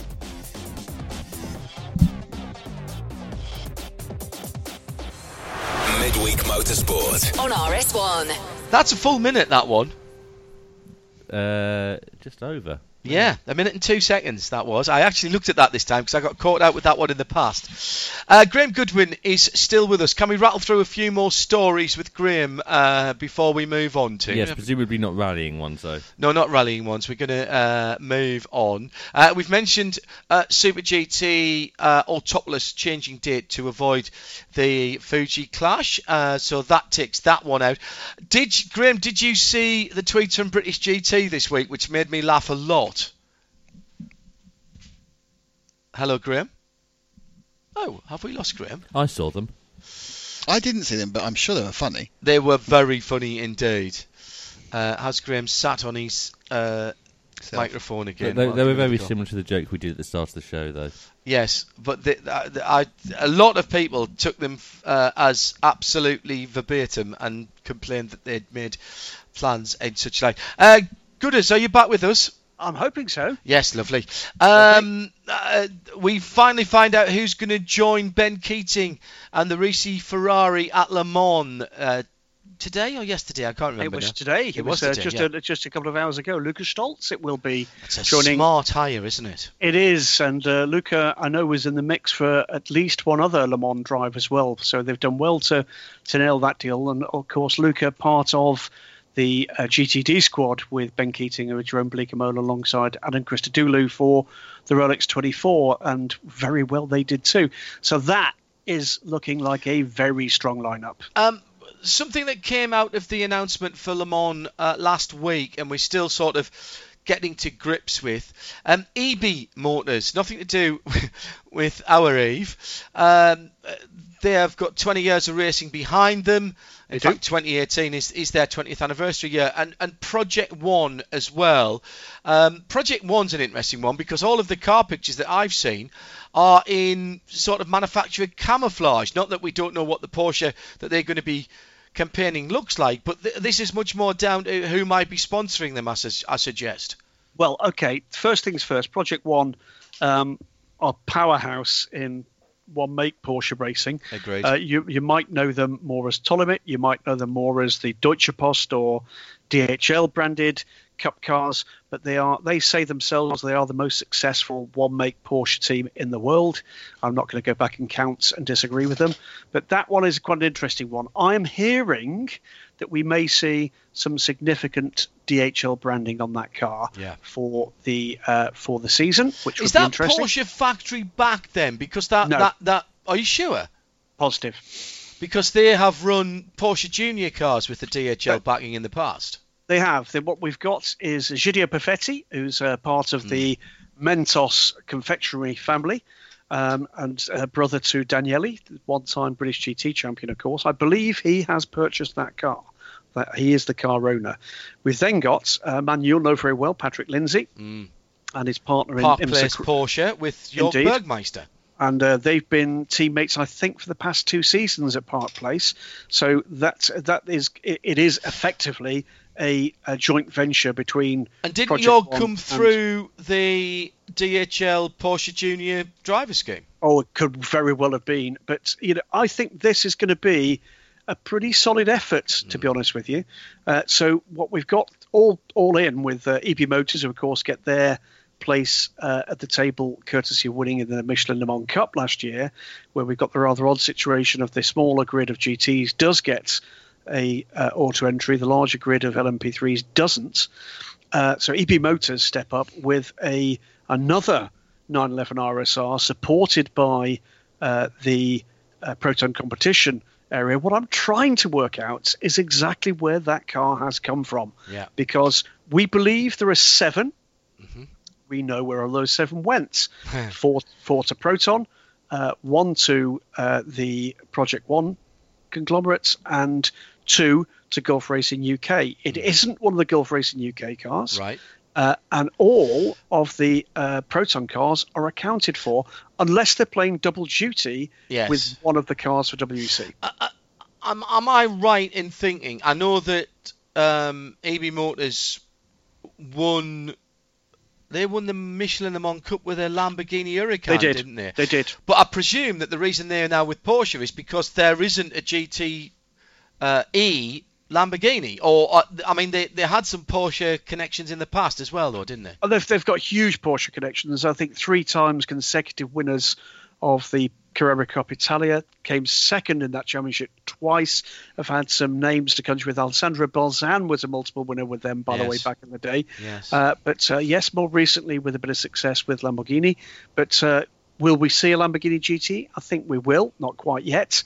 Uh, so Porsche is the is the sensible choice for that team. Lots and lots of those screaming six-cylinder Porsches are going to be in action both in the WEC Take your earplugs. and and indeed and in the LMS. But uh, just trying to think how many. It must be close to double figures Porsches for um, for the uh, Le Mans 24 Hours this year. Not not a totting up I'd yet done. Still to get get round to my. Um, uh, my notes for that. It is indeed 10 of the 911 RSRs and mid-engine cars. Uh, Fantastic. so we'll see. Um, uh, one or two, uh, we mentioned one or two surprises, one or two people missing from the WEC and Le Mans entry list. A lot of um, automatic entries not taken up, or uh, invitations not taking up, and, and sadly, uh, ARC Bratislava not going to be around. Miro Konopka, uh, somewhat disappointed by the uh, invitation process. Well, Miro made an immediate pronouncement in the wake of the immediate disappointment that he was going to be closing the doors of the LMP2 program. That was picked up um, by uh, a number of media outlets who threw that immediately at the web. And I'm afraid he's incorrect because actually what he did with a Slovakian press release, so it's a, race, a, a press release that was issued only in Slovakian and picked up by the fine individual that is Matt Fernandez. Um, Who uh, speaks was- every language on the earth, by the way. he he he actually is the basis of the technology used in Star Trek. Is Matt Fernandez? He is he is a living version of Babel fish. Frenchman, born at Tertre Rouge, by the way. Mm-hmm. Um, On the track. Now, indeed, lives in Prague. Actually, uh, was born in the hospital, which Pierre Fillon is a doctor. Oh, really? Indeed, he was. That's Um, fantastic. Lives in Prague and speaks all languages fluently, to, to, to my knowledge. Um, and yes, what Miro actually now is saying is that whilst he will not in future be applying for um, uh, a place on the grid of the Le Mans 24 Hours, that he does expect to be back either in the European Le Mans Series or the Asian Le Mans Series. And I'm, I'm happy with that. It, it is a shame. There's, there's stories behind every single one of those um, uh, reserve entries. And he was eighth out of. They were eighth out of nine, so they're is- not going to get in the No, race. it's that's tough to take. It's got to be said that it's tough to take. But if you look at the likes of Scuderia Corsa, who of course double IMSA champions and also recent champions in GTM, if you look at Tracy Krohn for that matter, Long you know, time who- supporter.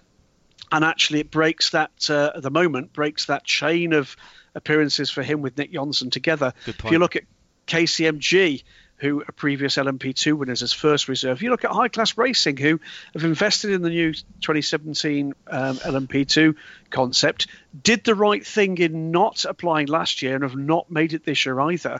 And they, I'm sure, would be doing what what people always do in this situation, which is looking down the list for people who possibly deserve it less. Unfortunately, all nine of those teams have suffered because of the strength in LMP1, Yeah. because of the strength in GTE Pro, Yeah. and also because of the strength in GTM. Because there is one thing I noticed only today, remarkable thing about GTM, which is if you look at the 13 cars on that list for Le Mans, take out the WEC full season entries, take out the auto entries, there hmm. is one car. Yeah, yeah, yeah. I think we mentioned that in, in point of fact that you know we were impressed that they got as many GTM's uh, Yep. in as they did. Uh, uh, uh, no disrespect here to the team concerned, but Jackie Chan DC Racing have four cars, and two of them they're not going to use at Le Mans.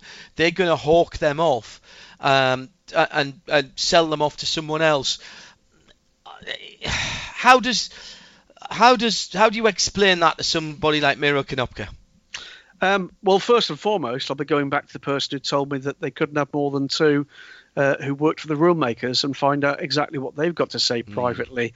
Uh, because I was told very firmly, having offered the opinion, and you remember the piece that I wrote that did the numbers about Correct. I'm on 24 hours. Well, that was the shock, wasn't it, when we saw Yeah, those that- come up? absolutely that couldn't happen because you're only allowed two per license. Now, unless there's another license in play, then the only other explanation here is the usual, and you've commented on it previously completely correctly, John, the usual catch all. The final decision is with the, the selection committee that they could award those, but it's very clear and became ultimately completely clear once Matt Fernandez, again, who was there in Paris and asked the questions, that this is Oak Racing. So Oak Racing will operate those two Yeah. uh, Ligiers, because remember it's two Ligiers and two Orecas. Would they Um, not have got those entries, at least one of those entries anywhere, though? No, because you're not allowed to have a factory team in LMP2. Good point. So I, I so guess, there's all kinds of rules being bent, at least if not broken. Nick is is pulling his fist. I believe this could be the definition of the word shenanigans. that sounded almost like a Sherlock Holmes movie, didn't it? But very um, Kelsey the- grammar, very good. it's, there, there are lots of points Oh no, no, no! from Graham it. was right. It's uh, Basil Rathbone all over that. really, It is okay. Basil. It did sound very Basil Rathbone, um, but it's you know there are a number of points arising. Um, you know we've talked about the calendar issues. But, oh, have you got a moment to talk about driver ranking issues here, John? Hang Uh, on, I'll just open a can of worms. Right, I'll say I, I'm going to open this for those that didn't listen, and please do. And Now, I but- will update you because there has been I. I know there has. I, I I will urge the listener who hasn't uh, heard us reacting, first of all previewing and then reacting to what we saw from Paris last week. Download or listen on demand. Um, and I, will say now what I said then. And what I said then is. You can argue till the cows come home about the rights and wrongs about driver rankings. Um, some people will think it's a good thing. Some think people will think it's a bad thing. I, I, I fall on the former side of it, as do a number of pro drivers that I know who are getting more work than they've ever had before. Um, the other thing about that is that there is a very, very um, delineated set of regulations about how driver rankings are set up. It's an if then equation. If you are X amount of age and you have done Y, or you, if you are uh, X amount of age and you have had these results in these championships, it spits something out at the end. This is not somebody putting a finger up in the air and doing it on a case by case basis, which, by the way, would be nonsense if you did that because it's open then to individual interpretation and those that shout loudest and longest at the end, which I am not a fan of. Um, uh, that's why I like technical regulations. Effectively, these are technical regulations for drivers. These are a specification, and if you fit into a certain part of the specification, you will be spit out as a platinum, gold, silver, or bronze driver. Now, whether you like that or not, there is a set. There are a set of regulations. What we've got here, Graham, is those regulations being thrown to the wind in a. I, I don't understand why this is being done, but this is once again a situation whereby we think we know where we are, and then effectively these are waivers for drivers, aren't they? Well, let's start with the because there are there are four cases in point that arise from those uh, those entry lists, and it ha- happens to be in three different classes. So let's deal with the first one, which is LMP3 in the LMS, where two teams raised eyebrows. DKR Engineering moving up as champions of the Michelin Le Mans Cup in their Norma with Jean Glorieux and Alex Toril. Uh, two silver drivers, Yep. no bronze. That simply Proper silvers, by the way. They are proper, Proper silvers. Yeah, yeah. That- They fulfil the criteria. will be highly competitive but need a bronze. That is simply a misunderstanding, and they were always going to have a bronze. Okay. Ah, the same okay. the same will apply to I think it's BHK Motorsports, uh, British flag team with one silver driver, one currently unranked driver who um, sources within will tell me will be ranked as a silver, and again they know that they will have to have a bronze. So let's put that one to one side. Okay, that's fine. With that, so in with them fact, left- those were just the two drivers that were named. There was always the opportunity and indeed the intention to have the mandatory bronze drivers within those teams. correct. Okay, that, that's Let's- an easy one then. So let's move Let- on from that. Yeah. Let's deal with the LMP1 uh, case in point. That is Dragon Speed. That is Henrik Hedman, a bronze ranked driver. Mm-hmm. Henrik is over 50 years old. Doesn't make him a bad person. Some of the nicest people I know, including me, are over 50. Um, and, And some very good drivers over 50 and some, Some very very, good- experienced drivers. there's a bloke who did Cota. Oh no no no no 50. no no no no no!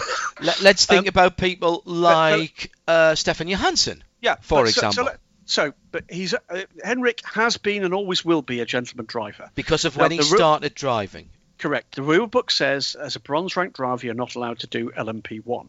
However, okay, the rule book says that. It also says that if you're over 50, you cannot go up the order. So he can never be a silver driver by age.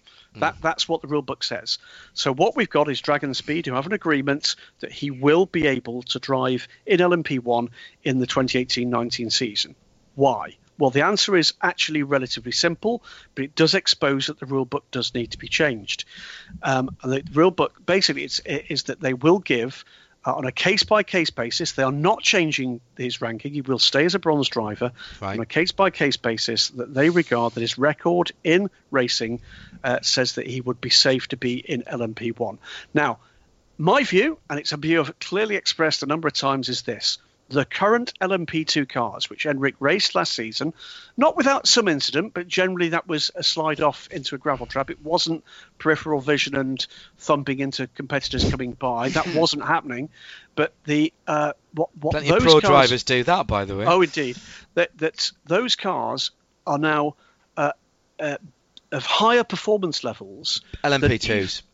The LMP2s that, uh, that even than were factory LMP1s in the pre-hybrid era. Yep. Let's not forget that the pole position time for LMP2 at Le Mans this year was Last year, quicker. yep. The last year, sorry, was quicker than the last pre-hybrid Audi at Le Mans. And Graham, So- you and I have watched LMP2 cars drag by LMP1 hybrids on long straights at places like hmm, Shanghai. Absolutely right. So I don't So in, a in terms of speed, we're Yep. not talking about people who who can't handle the outright speed. Uh, no, we're not, and I think that that is a sensible, pragmatic decision. Okay. But it but it does expose the fact that they need to revisit the rule book. That's it.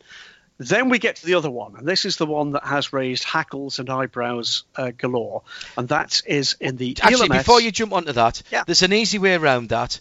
That's about um, that you could put, easily put in a codicil to that that says bronze drivers who have X amount of years experience in LMP2 um, are accepted into LMP1. What So- you're so- basically saying is you can't. So I, who don't have any prototype experience but have the appropriate license, couldn't just jump into an LMP1 car with no downforce experience. No, I mean, uh, you know, and also you'd you'd also have to, I think, preface that by their performance in that car. You can't have someone getting into an LMP1 car that regularly barrel rolls an LMP2 down the start-finish straight, for instance. Yeah. Uh, that that wouldn't be acceptable. No, but agreed. I think it's a perfectly pragmatic Okay. decision. We then get to the last one, uh, which is an LMP2. It's a full season LMP2 entry in the European Le Mans series, and is also on the uh, entry list for the Le Mans 24 Hours. It is an auto entry into the Le Mans 24 Hours, courtesy of the ELMS Championship win last year, uh, handled by Dragon Speed for G Drive Racing, and the 26 car this year handled by TDS Racing in the ELMS, one of two cars that G Drive are actually branding this year, the other one being a Graff car. Uh, so yet more confusion to come. Um, to- for this this season on that regard. But the, the real reason for noteworthiness of this is Jean-Eric Vergne, a platinum driver, Mathieu Vaxivière, certainly for the LMS, clearly cannot do uh, Le Mans for the team because he'll be in the other TDS cars, full season driver there, and Roman Rusinov. Yep. Both the latter gentlemen being gold ranked drivers. You will notice the absence of anything remotely close to a silver or a bronze ranked driver. That is a massive deal changer. And that has had, I think, a lot of teams on the phone to the ACO uh, basically um, using a three word phrase with the first two words being what and the. And that's really dangerous because if that's allowed to stand, and my understanding, I shall say immediately, by the way, is I don't believe it's going to stand. No. I believe there is going to be a change happening with that and very soon. Can I ask Uh, a, a, a really basic question? What has Rusinov done that makes him a gold driver? Performance. Simple, S- simple as that. Specifically.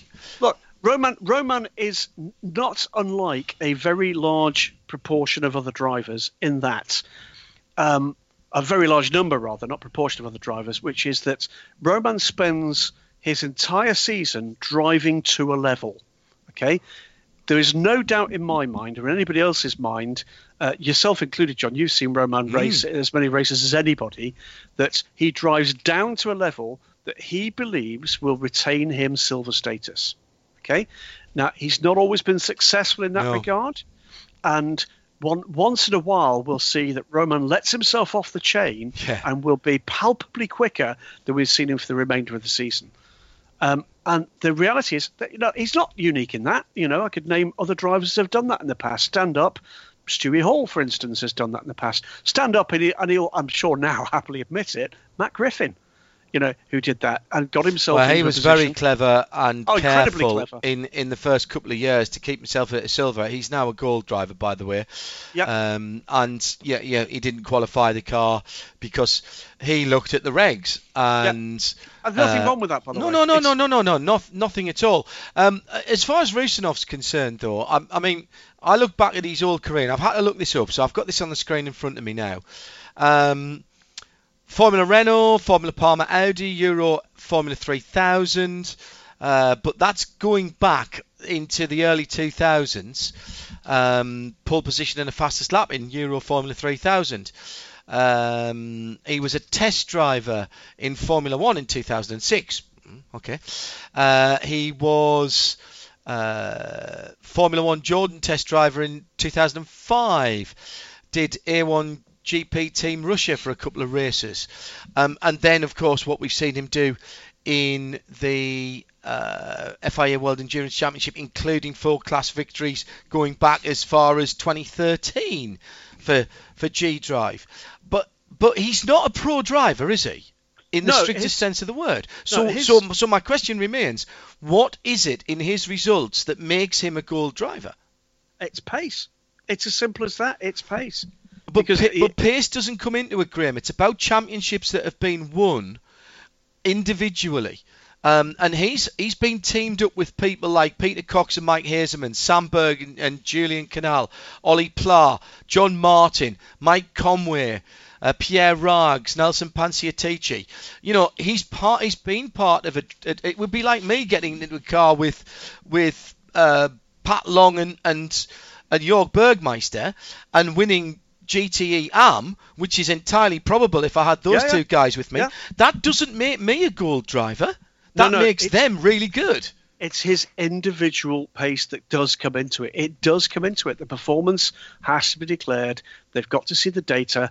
They've got to see whether or not they believe that pace is being hidden. It's, but it's an inherent part of the silver debate. Hmm. See, I disagree with that. That's balancing. Well- that's balance of performance on drivers. But, but but that is the reality, and that's why That's Roman- not how the regulations are written, though, Graham. The regulations are written on your results and what championships that you've won. And I, I can't see where he's won. And, and I'm very prepared, by the way. Tweet in at Specutainment if I'm missing something.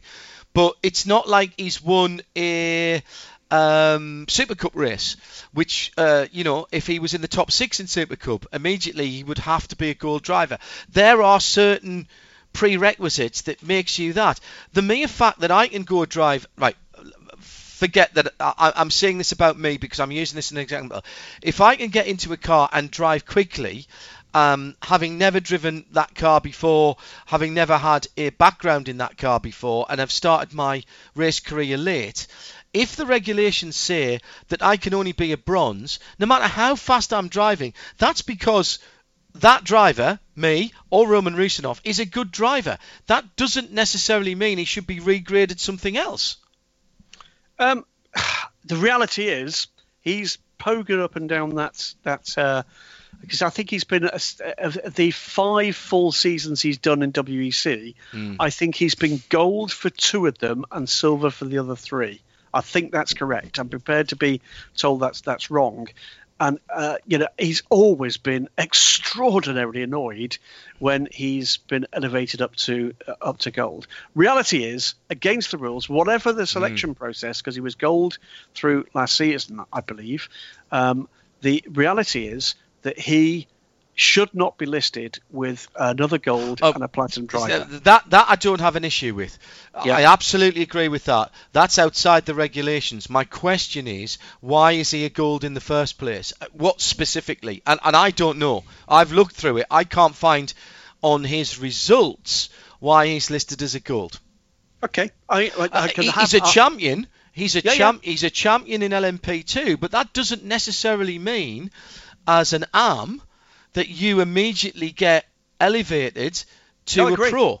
I completely agree. I'm, I'm happy to go and back look into that and report back next week for you guys as to what made that. But either way, my belief is that it has been taken extremely seriously. Yes, I agree. Um, and I think you're going to find that there's going to be a change to that. So one of the things that came up that was certainly controversial from the, the entry lists, I believe, will be rather less controversial by the time we actually get uh, get racing uh, in just a few weeks' time. But all in all, John, has to be said, remarkably healthy ELMS grid, a very healthy WC grid in terms of the numbers and the quality, albeit, of course, we know fewer factory LMP1 cars in this what, what I think is going to be a transitional two and a half years. It has to be said. I agree. Uh, uh, but uh, I have to say, on the basis of what we're looking at here, I am pretty darned encouraged. Uh, and we should make the point as well. I mentioned about biggest numbers of LMP1 cars at WEC. It's the biggest full season entry of Absolutely. WEC. By Uh, a distance. in, uh, uh, increased because a lot of the travel's been done by ship and not by aircraft. That that was a consideration uh, in the past. It all gets underway at Spa. It's a short season before we get to Le Mans, and then a long season after that before we get back to Le Mans again. That will throw up its challenges, uh, but um, looking forward to it is the the answer to that. Gooders, thanks very much indeed, uh, and we'll have you back on next week, mate. Always a pleasure. Graham Goodwin, editor of dailysportscar.com, joining us live uh, and beautifully um, in terms of the sound quality tonight. I thought it was like we're sitting here, wasn't it, Nick? Shh, Graham, you're not here really. Yeah, very good. Uh, very good indeed. Good stuff from Gooders uh, there. And uh, we'll have Marshall Pruitt in just a few moments' time. But before that, uh, back up in London, as we're on Series 13, Episode 6, Tim has this. The news that no one is talking about. The stories that aren't reported anywhere else. And for valid editorial reasons, pointless press release of the week on Midweek Motorsport. Go ahead. One of the most successful world superbike racers of all time, Go on. Yes. Carl Fogarty, Yeah. Yes. will be making an appearance at the Wynnstay Hotel Oswestry to promote his new book. Of course he will. Fantastic. news. Oswestry. You have to explain to the international audience about uh, Oswestry. Oswestry is a very small town in Staffordshire, I think. Right. I thought it was It in might be in Shropshire. Shropshire. Isn't it right on the border of Wales? It is. It's uh, home of uh, the football team TNS, which plays in the Welsh League. TNS is, Uh, it's now the New Saints, but previously Total Network Solutions. which is literally a company team. Well, no, they were a Like sponsor. Philips uh, PSV. Yeah. It, it was nothing like Philips. And who's it? But- Airbus? With well- Airbus, didn't we? In the, in the Airbus It- It, was, Industries. it was more. It was not also. Bayer not like, uh, Leverkusen. hmm P- PSV is like is like that because Philips PSV something, was something. Philips yes, I'm Sporting saying, Club. I'm saying that uh, Total Network Solutions wasn't because it was not the team of people who worked for Total Network Solutions. oh right, it was just it was a sponsor. T- it was a football Sorry. team that was sponsored. I sorry, I thought it, I thought it was a, a bit like Billingham, Billingham Synthonia, which No. was which named after it must be the only football soccer club in the world named after a fertilizer. Well, plenty of them play like it. Mm. Um, uh, was, keep going. uh, I'm very excited about Carl's appearance in Oswestry. It, it gave uh, gave rise to that famous uh, football commentary line. They'll be dancing on the streets of Total Network Solutions tonight. Really, I think yes, possibly not. Um, is that it? Uh, the owner of Booka in Oswestry sorry, the owners of Booka in Oswestry are thrilled to present the evening as the seven-time world champion and racing legend talks about his racing career, bikes, and his new book, The World According to Foggy. Right. Okay. He retired from racing in 2000 after winning 59 Do you times. know? I was about to say, how long is it since he stopped He lost- racing? He did his shoulder too badly prepared, didn't he? And you know all about that. And of course, Johnny Rea should go past his win total this year. Oh, really? That's quite something, actually, isn't Or is it? it? Is it? His win total. Oh, yeah, he, he will become. It's not a word. The winningest racer in. Can we say most successful? The person It with the most how- wins. That's it, How yeah. do you define success? All right, Person the most person with the most race victories. Mm. Much much better. Of course, more, Carl Fogarty is featuring heavily on uh, ITV's uh, Sunday night primetime show Dancing on Ice Yes. because one of the contestants is now engaged to his daughter because one of the contestants met him in the jungle in a scripted. Actually, that's not scripted, is it? No. Just a reality show.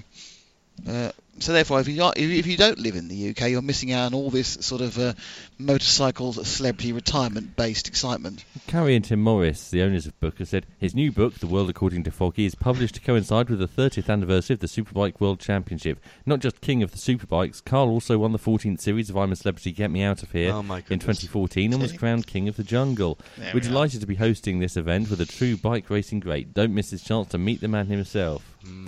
And you can meet Carl on April the 22nd. Doors open at 6.45 for 7.30 start. Tickets at £20, including a signed copy of The World According to Foggy. yeah, If you I- can't make the event but would like a signed copy of the book, Uh, you can buy one. pre-order.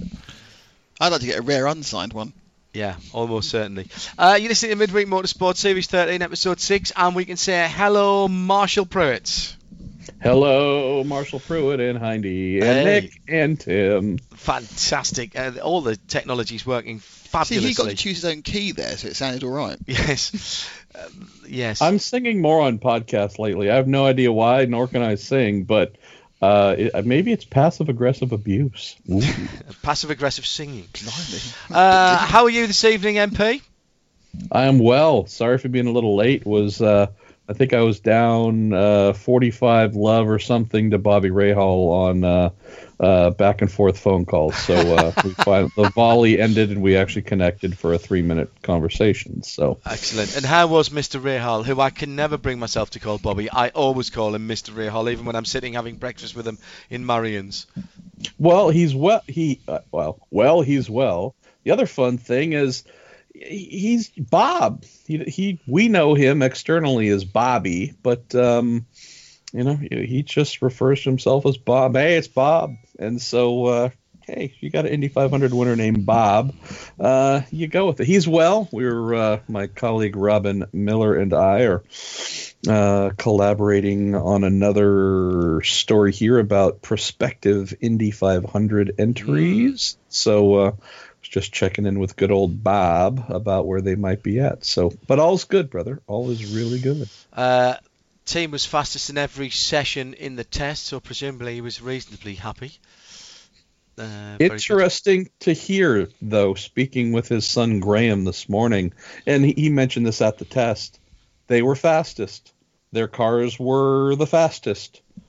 They weren't particularly happy, though, and not uh, from a operational side, but fastest, but with cars that still move around a lot and don't feel very stable beneath you.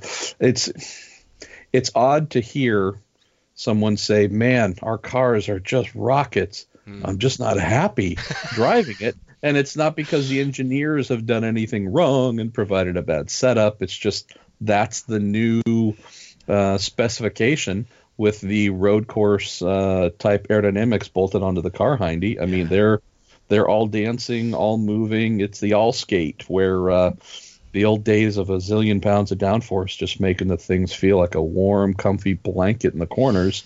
Those days are gone. So even on an oval, on a one mile oval, uh, you gotta love a, a dancing behind, my friend. Yes, gotta love it, and and as you said last week, it'll uh, sort out the drivers. I'm really looking forward to see these cars uh, on the the faster circuits. Not sure what we'll see at St Pete's and the the series opener for IndyCar, the Verizon IndyCar uh, series this year, but um, can't wait to see them on some of the faster circuits. Uh, we had the start of Speed Weeks at the weekend. Um, with the the Sunday race. And uh, if you missed this, we do have free to air coverage on Sunday of the Daytona. Daytona 500, so that's underway now, and the usual uh, hullabaloo about that. Spoken to a couple of people who've been to Daytona, saying it's it's it's got a great atmosphere this year. Have have NASCAR now found the uh, found the right uh, the right solution, the, the the right equation to their season, Marshall?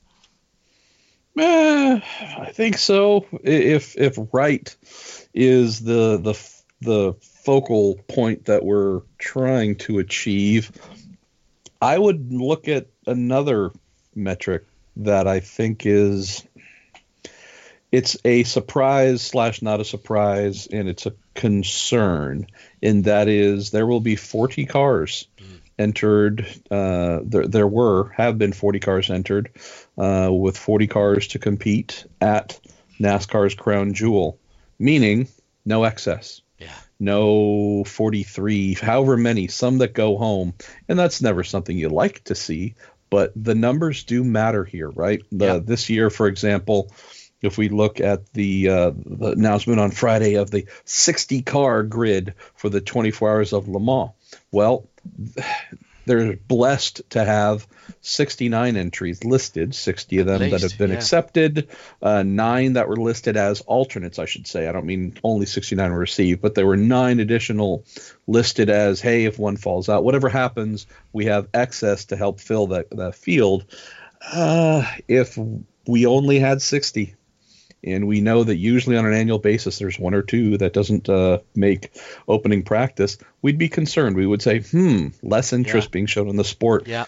That's the concern we're seeing here with NASCAR, at least on a domestic level. And I'm not pretending to love NASCAR, but I do love the sport. And when America's most popular sport, uh, form of motorsport, I should say, has gone from having excess to having the uh, bare minimum uh, that they will accept into the field, you start to question those TV numbers that seem to decline more than we'd like and attendance figures and just the little things that we've spoken about many times in recent years, Hindy, of are people starting to check out from, you know, the big sport that kind of is the introduction to maybe other forms of racing. And uh, so it's, it's a concern. Um, I hope it works out for them because if it doesn't, it's actually a bad thing for all of us. So uh, nobody should be rooting against them. Yeah, uh, uh that part of the sport being strong is not necessarily bad for the rest of the sport, and and if that isn't strong, it's certainly not good for the rest of the sport. I absolutely uh, agree with you there. It um, it shines a light. Uh, let's say it that way. Um, last week we talked about Land Motorsport. We talked about the issues that they had, and um, we'd we'd asked him last week for a bit of a comment. You'd had um, some fantastic journalism with the Audi teams and Audi Sport Customer Racing. Um, IMSA um, I, I, didn't uh, say that we'd asked for a comment last week because I knew they were trying to get back to us, and, and for a number of reasons they couldn't. And Greg Elkin from um, IMSA came back to us, unfortunately, just too late for the show last week. And I'm going to do something that I don't normally do, but I, I want to read out this because I thought this is an infinitely sensible reply um, to the situation that was difficult for everybody concerned and difficult for us and for fans to understand. This, this is in relation to the refueling quote unquote anomalies um, for the 29 Land Motorsport Audi. Um, and uh, I'm indebted to Greg for this. He said the uh, he's a good man. No, he's I, an incredible. He's a wonderful addition to that team. I, I completely, I completely agree. And and the re, you know, normally Marshall, you know, you say we asked Dave Miggins for a quote, and a, quote was not forthcoming. I deliberately didn't say that last week because I knew something was on the way, and I was hoping we would get it before the end of the program. And as luck would have it, we didn't. It, turned up just after, and I've been holding this. Um, uh, IMSA and their their press department, the PR department, have been phenomenal uh, in the way they've answered our questions. We mentioned earlier on the program about Petit Le Mans and the fact that we got a really sensible statement for them from them last week about whether they were going to move Petit Le Mans and the fact that they weren't, and the, and the situation behind that. Um, this is in relation to the 29 car. The car, and I quote, the car, car was found to have been refueling each time uh, around 35 seconds, approximately 5 seconds faster than the average of the field. More on this in a moment. Round numbers being used here in parenthesis, their parenthesis. This issue resulted in the penalty that was applied. The entrant was penalised under the following rules uh, on. Uh, uh, bec- and please read the underlined portions uh, because they need a little more clarification. The penalty applied to car 29 during the race was for an infraction of attachment 2 balance of performance as more than one sub-article applies.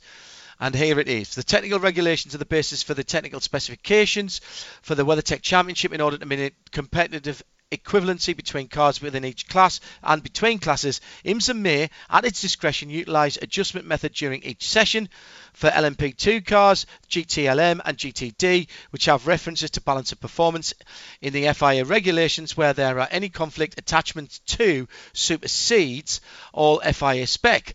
Uh, 2.7 says competitors, constructors, manufacturers are expected to provide valid data on request to assist IMSA in BOP process. Any competitor, constructor, or manufacturer who deliberately gives false information and this is the key bit, attempts to influence influence the BOP process or manipulates performance or displays a level of performance. Uh, this is the very key bit, or in or uh, displays a level of performance above or below the expected result may be penalised to the full extent. Now, to answer my question, which was, how did we get to this point, uh, please, Greg?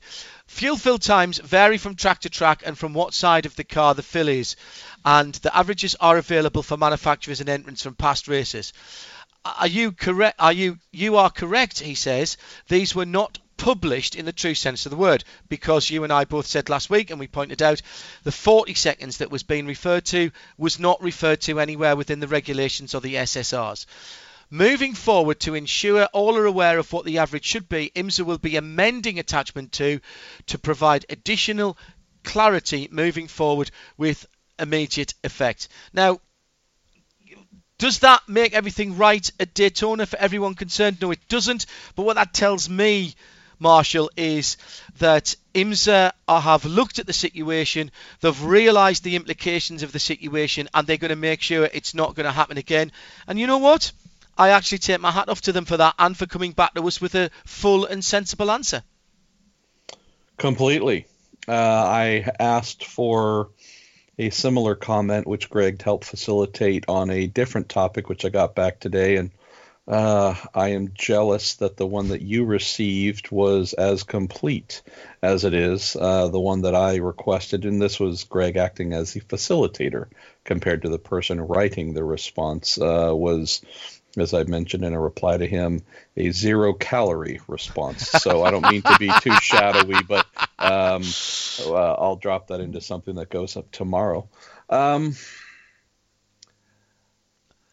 uh, what I like is ask, the transparency. What I, what I, like is the transparency of it, and we've seen this before with IMSA um, in, in in the pre United Sports Car days um, of ELMS, we had uh, a great relationship with them. I like to see this relationship carrying on, and I think this is good news for everybody concerned. You might not always agree with the decisions, you might not always agree with what's being said, but the fact that they're prepared to come out and say those type of things, I think, is a good thing.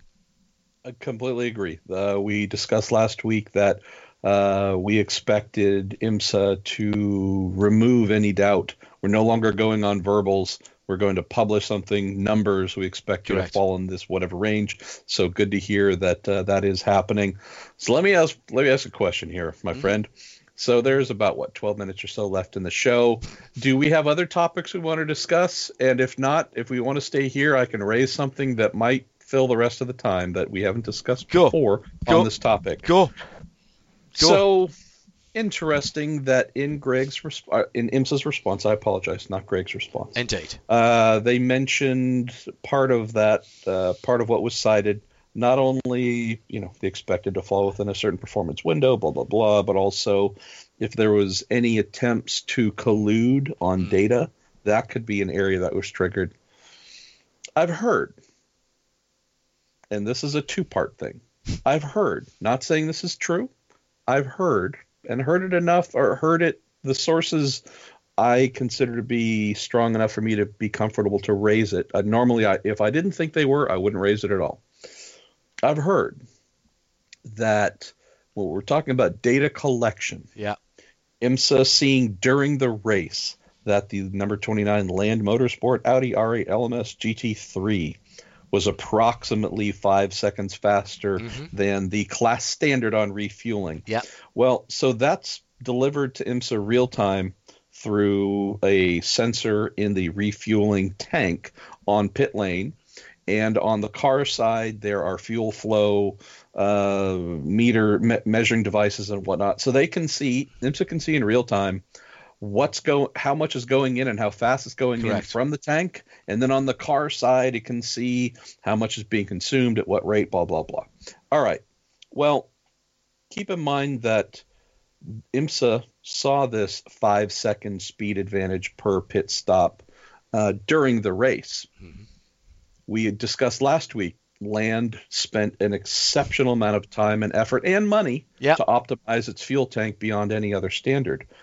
The race itself wasn't the first time, for per my understanding, where that fuel cell was put into action with refueling on pit lane at Daytona.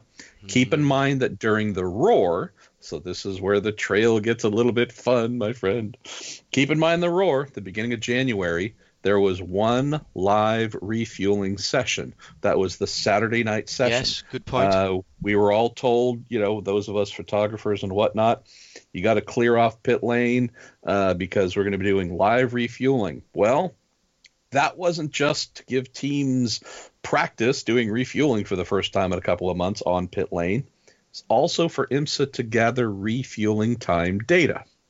So you would say, hmm, should not shouldn't IMSA have seen this exceptionally fast point. refueling during the roar? What I have heard, again, it's a I've heard, not a I know it to be fact.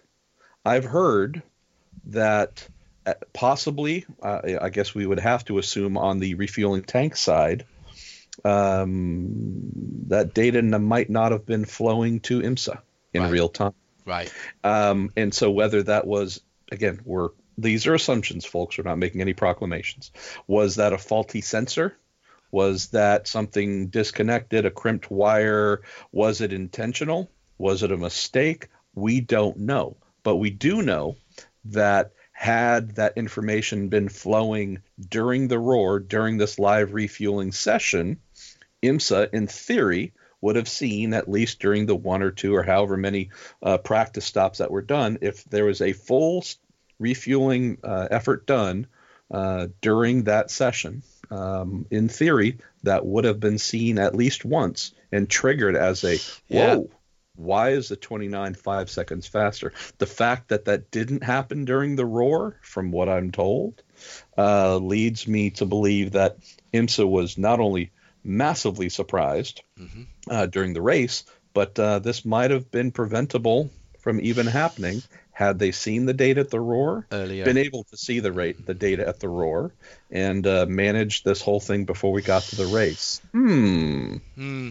You, at the moment, I can almost see you rubbing your chin there. That's very interesting. Uh, Marshall Pruitt on the line from Racer.com. Uh, a couple of bits of other uh, IMSA news.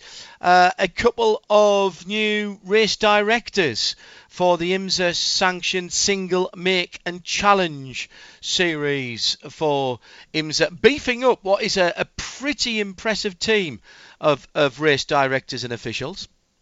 Barfield, your days are numbered. clearly, clearly, IMSA's gunning for him. Uh, Todd Snyder, John Maskey, who are, uh, you know, I guess you could say, being groomed, just as we've seen Kyle Novak, for example, who uh, was officially introduced to the media last weekend at Phoenix as IndyCar's new race director. Uh, you can see that you know IMSA's continuing to do what they should do. Good on them. I mean, look, we we look at the feeder series, whether it's a Porsche GT3 Cup, Challenge USA by Yokohama, or anything else. We look at those series to groom young talent, driving talent. Um, although young is usually not a word we would associate with most race directors, uh, it's also smart of to say, hey, these are the places to develop the next Bo Correct. Barfields. Not that we're trying to get rid of Bo, because we actually like him. Yes. Most of us like him. Some of us like him. I like him. Sorry, this sounds like a Muppet sketch. We're getting right into right, right into that box at the side of the uh, at the side of the stage there. I, I mean, that's a good point, isn't it? That the development series are a development for teams, for sponsors, for for drivers, for race engineers. Why not race race directors as well? Well, and you also keep in fact that you know more often than not you're dealing with uh, pro am talent, uh, talent that is yet to be super heavily defined in terms of hard edge pros, been through the wars. If you're gonna goof up as a race director, I'm just saying you couldn't ask for a better scenario than in one of the uh, development series, because in theory, the stuff that you're not 100% perfect on and you're still learning on, well, they're doing the same in the cars. So if they're going to come bark at you, you know, A, they're probably less prone to, but B, I mean, I'm being a little bit silly here, but I like the idea here. It's not as if making a, a mistake as a race director in one of the uh, training series is any less or any more Agreed. forgivable or less serious. But at the same time, uh, this isn't going to be international headlines. Uh, if you know you're having to, if I would rather people be making mistakes here than learning on the job in the WeatherTech sports car. No, uh, and, and uh. John Mayski's been in race control over a, a number of seasons now. and Sure. he- he'll be GT Porsche GT3 Cup Challenge USA by Yokohama and the uh, the the Ultra 94 uh, GT3 Cup Challenge Canada by Yokohama, the the Canadian series, uh, which is the sister or brother series. Uh, Todd has already uh, is already um, in charge of two series, I think, the Super Trofeo and Ferrari Challenge, and he's going to take on the IMSA Prototype Challenge presented by Mazda as well. So, I mean, it's not as if these guys have been dragged in off the street, we should say. Uh, they have got some experience of, of, of race control, and in, in Todd's case, of actually being race director. I, I like this. Um, I, I like. Um, the IMSA family um, sort of promoting from within and, and under the stewardship of of Bo Barfield. I mean, he's he's now taken back uh, responsibility for the Continental Tire Sports Car Challenge, um, and uh, he's the WeatherTech Sports Car Championship race director as well. And they all kind of work together. I, I think it's a good team. Um, I, I, I think it's a nice move, and once again, you know, we're we're not necessarily um, uh, waiting for these guys to trip up. What we're seeing is, is well done, IMSA, and I, I think that's pretty good. Um, Marshall's on the line. Marshall Pruitt is on the line from uh, California. Uh, coming up, we've got the tests uh, at Sebring International Raceway. Uh, the the uh, I suppose the the spring test coming up. Are we expecting any surprises at that? Uh, we, we've got an exclusive announcement next week, by the way. He says Ooh. trailing uh, that about uh, an entrant into the WeatherTech Championship. Um, any any big surprises, or is it business as usual uh, once the guys get down to to Sebring?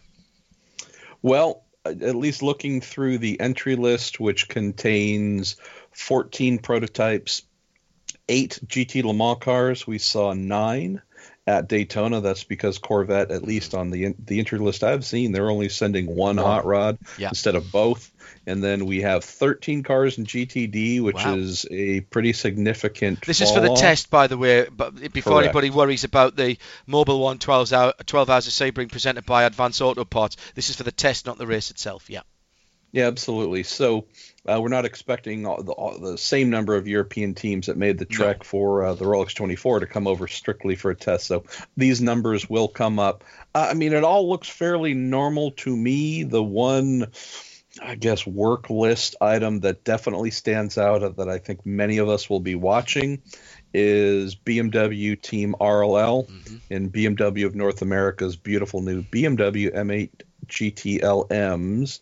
Uh, there were not smiley faces in the uh, Roundel camp at the Rolex 24. We've discussed that. We know that the uh, the new BMW was not quick like a bunny during its debut. Uh, a statement produced by BMW made it clear that they expected uh, the IMSA technical department to make the cars more balanced among the others.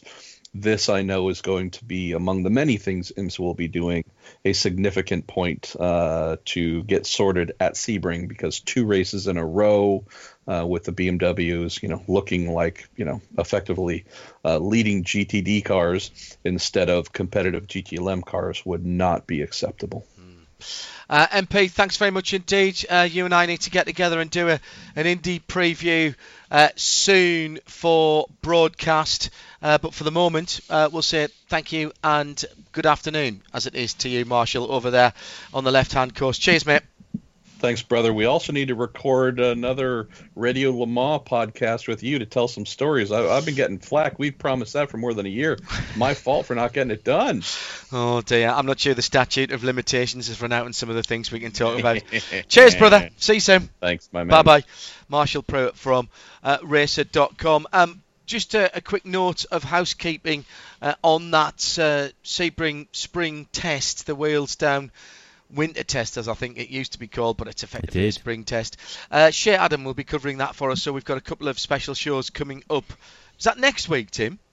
Or the week after? Uh, yes, it's the. Um, yes, it's one of those. Is it next One week or the week those. after? Yes. Yes, it's the Excellent. 19th and 20th Oh, that's next week then. Uh, Yes. That's next week. Okay. at 10 p.m. on each day. 10 p.m. UK each day. Yes. Um, Shea Adam's usual trot round the paddock, uh, and then we'll try and get Shea on on the Wednesday show next week.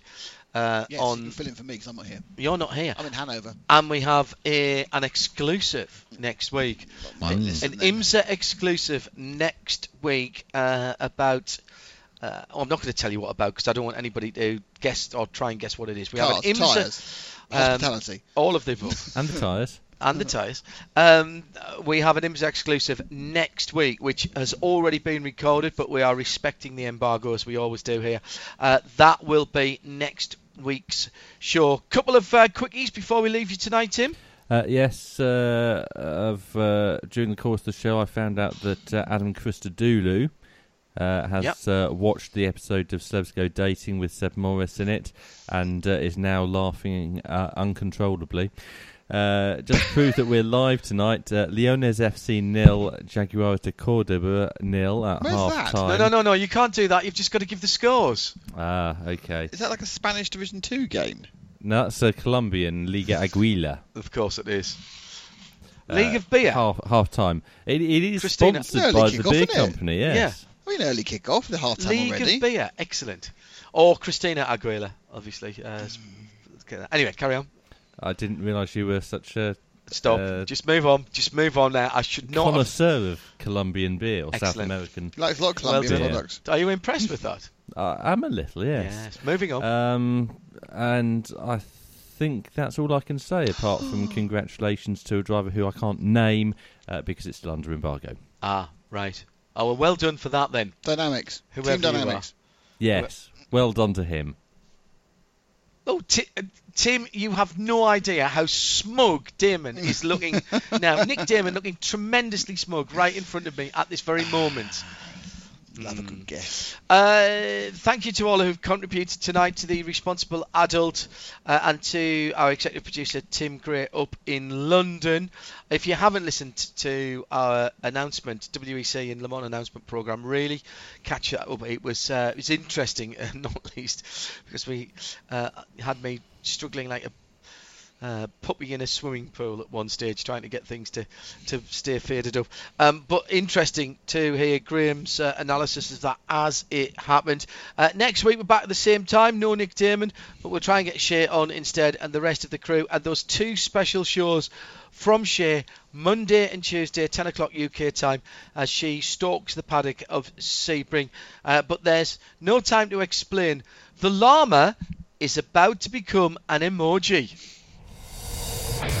This program is a radio show limited production. Tell your friends there's more at radiolemans.com.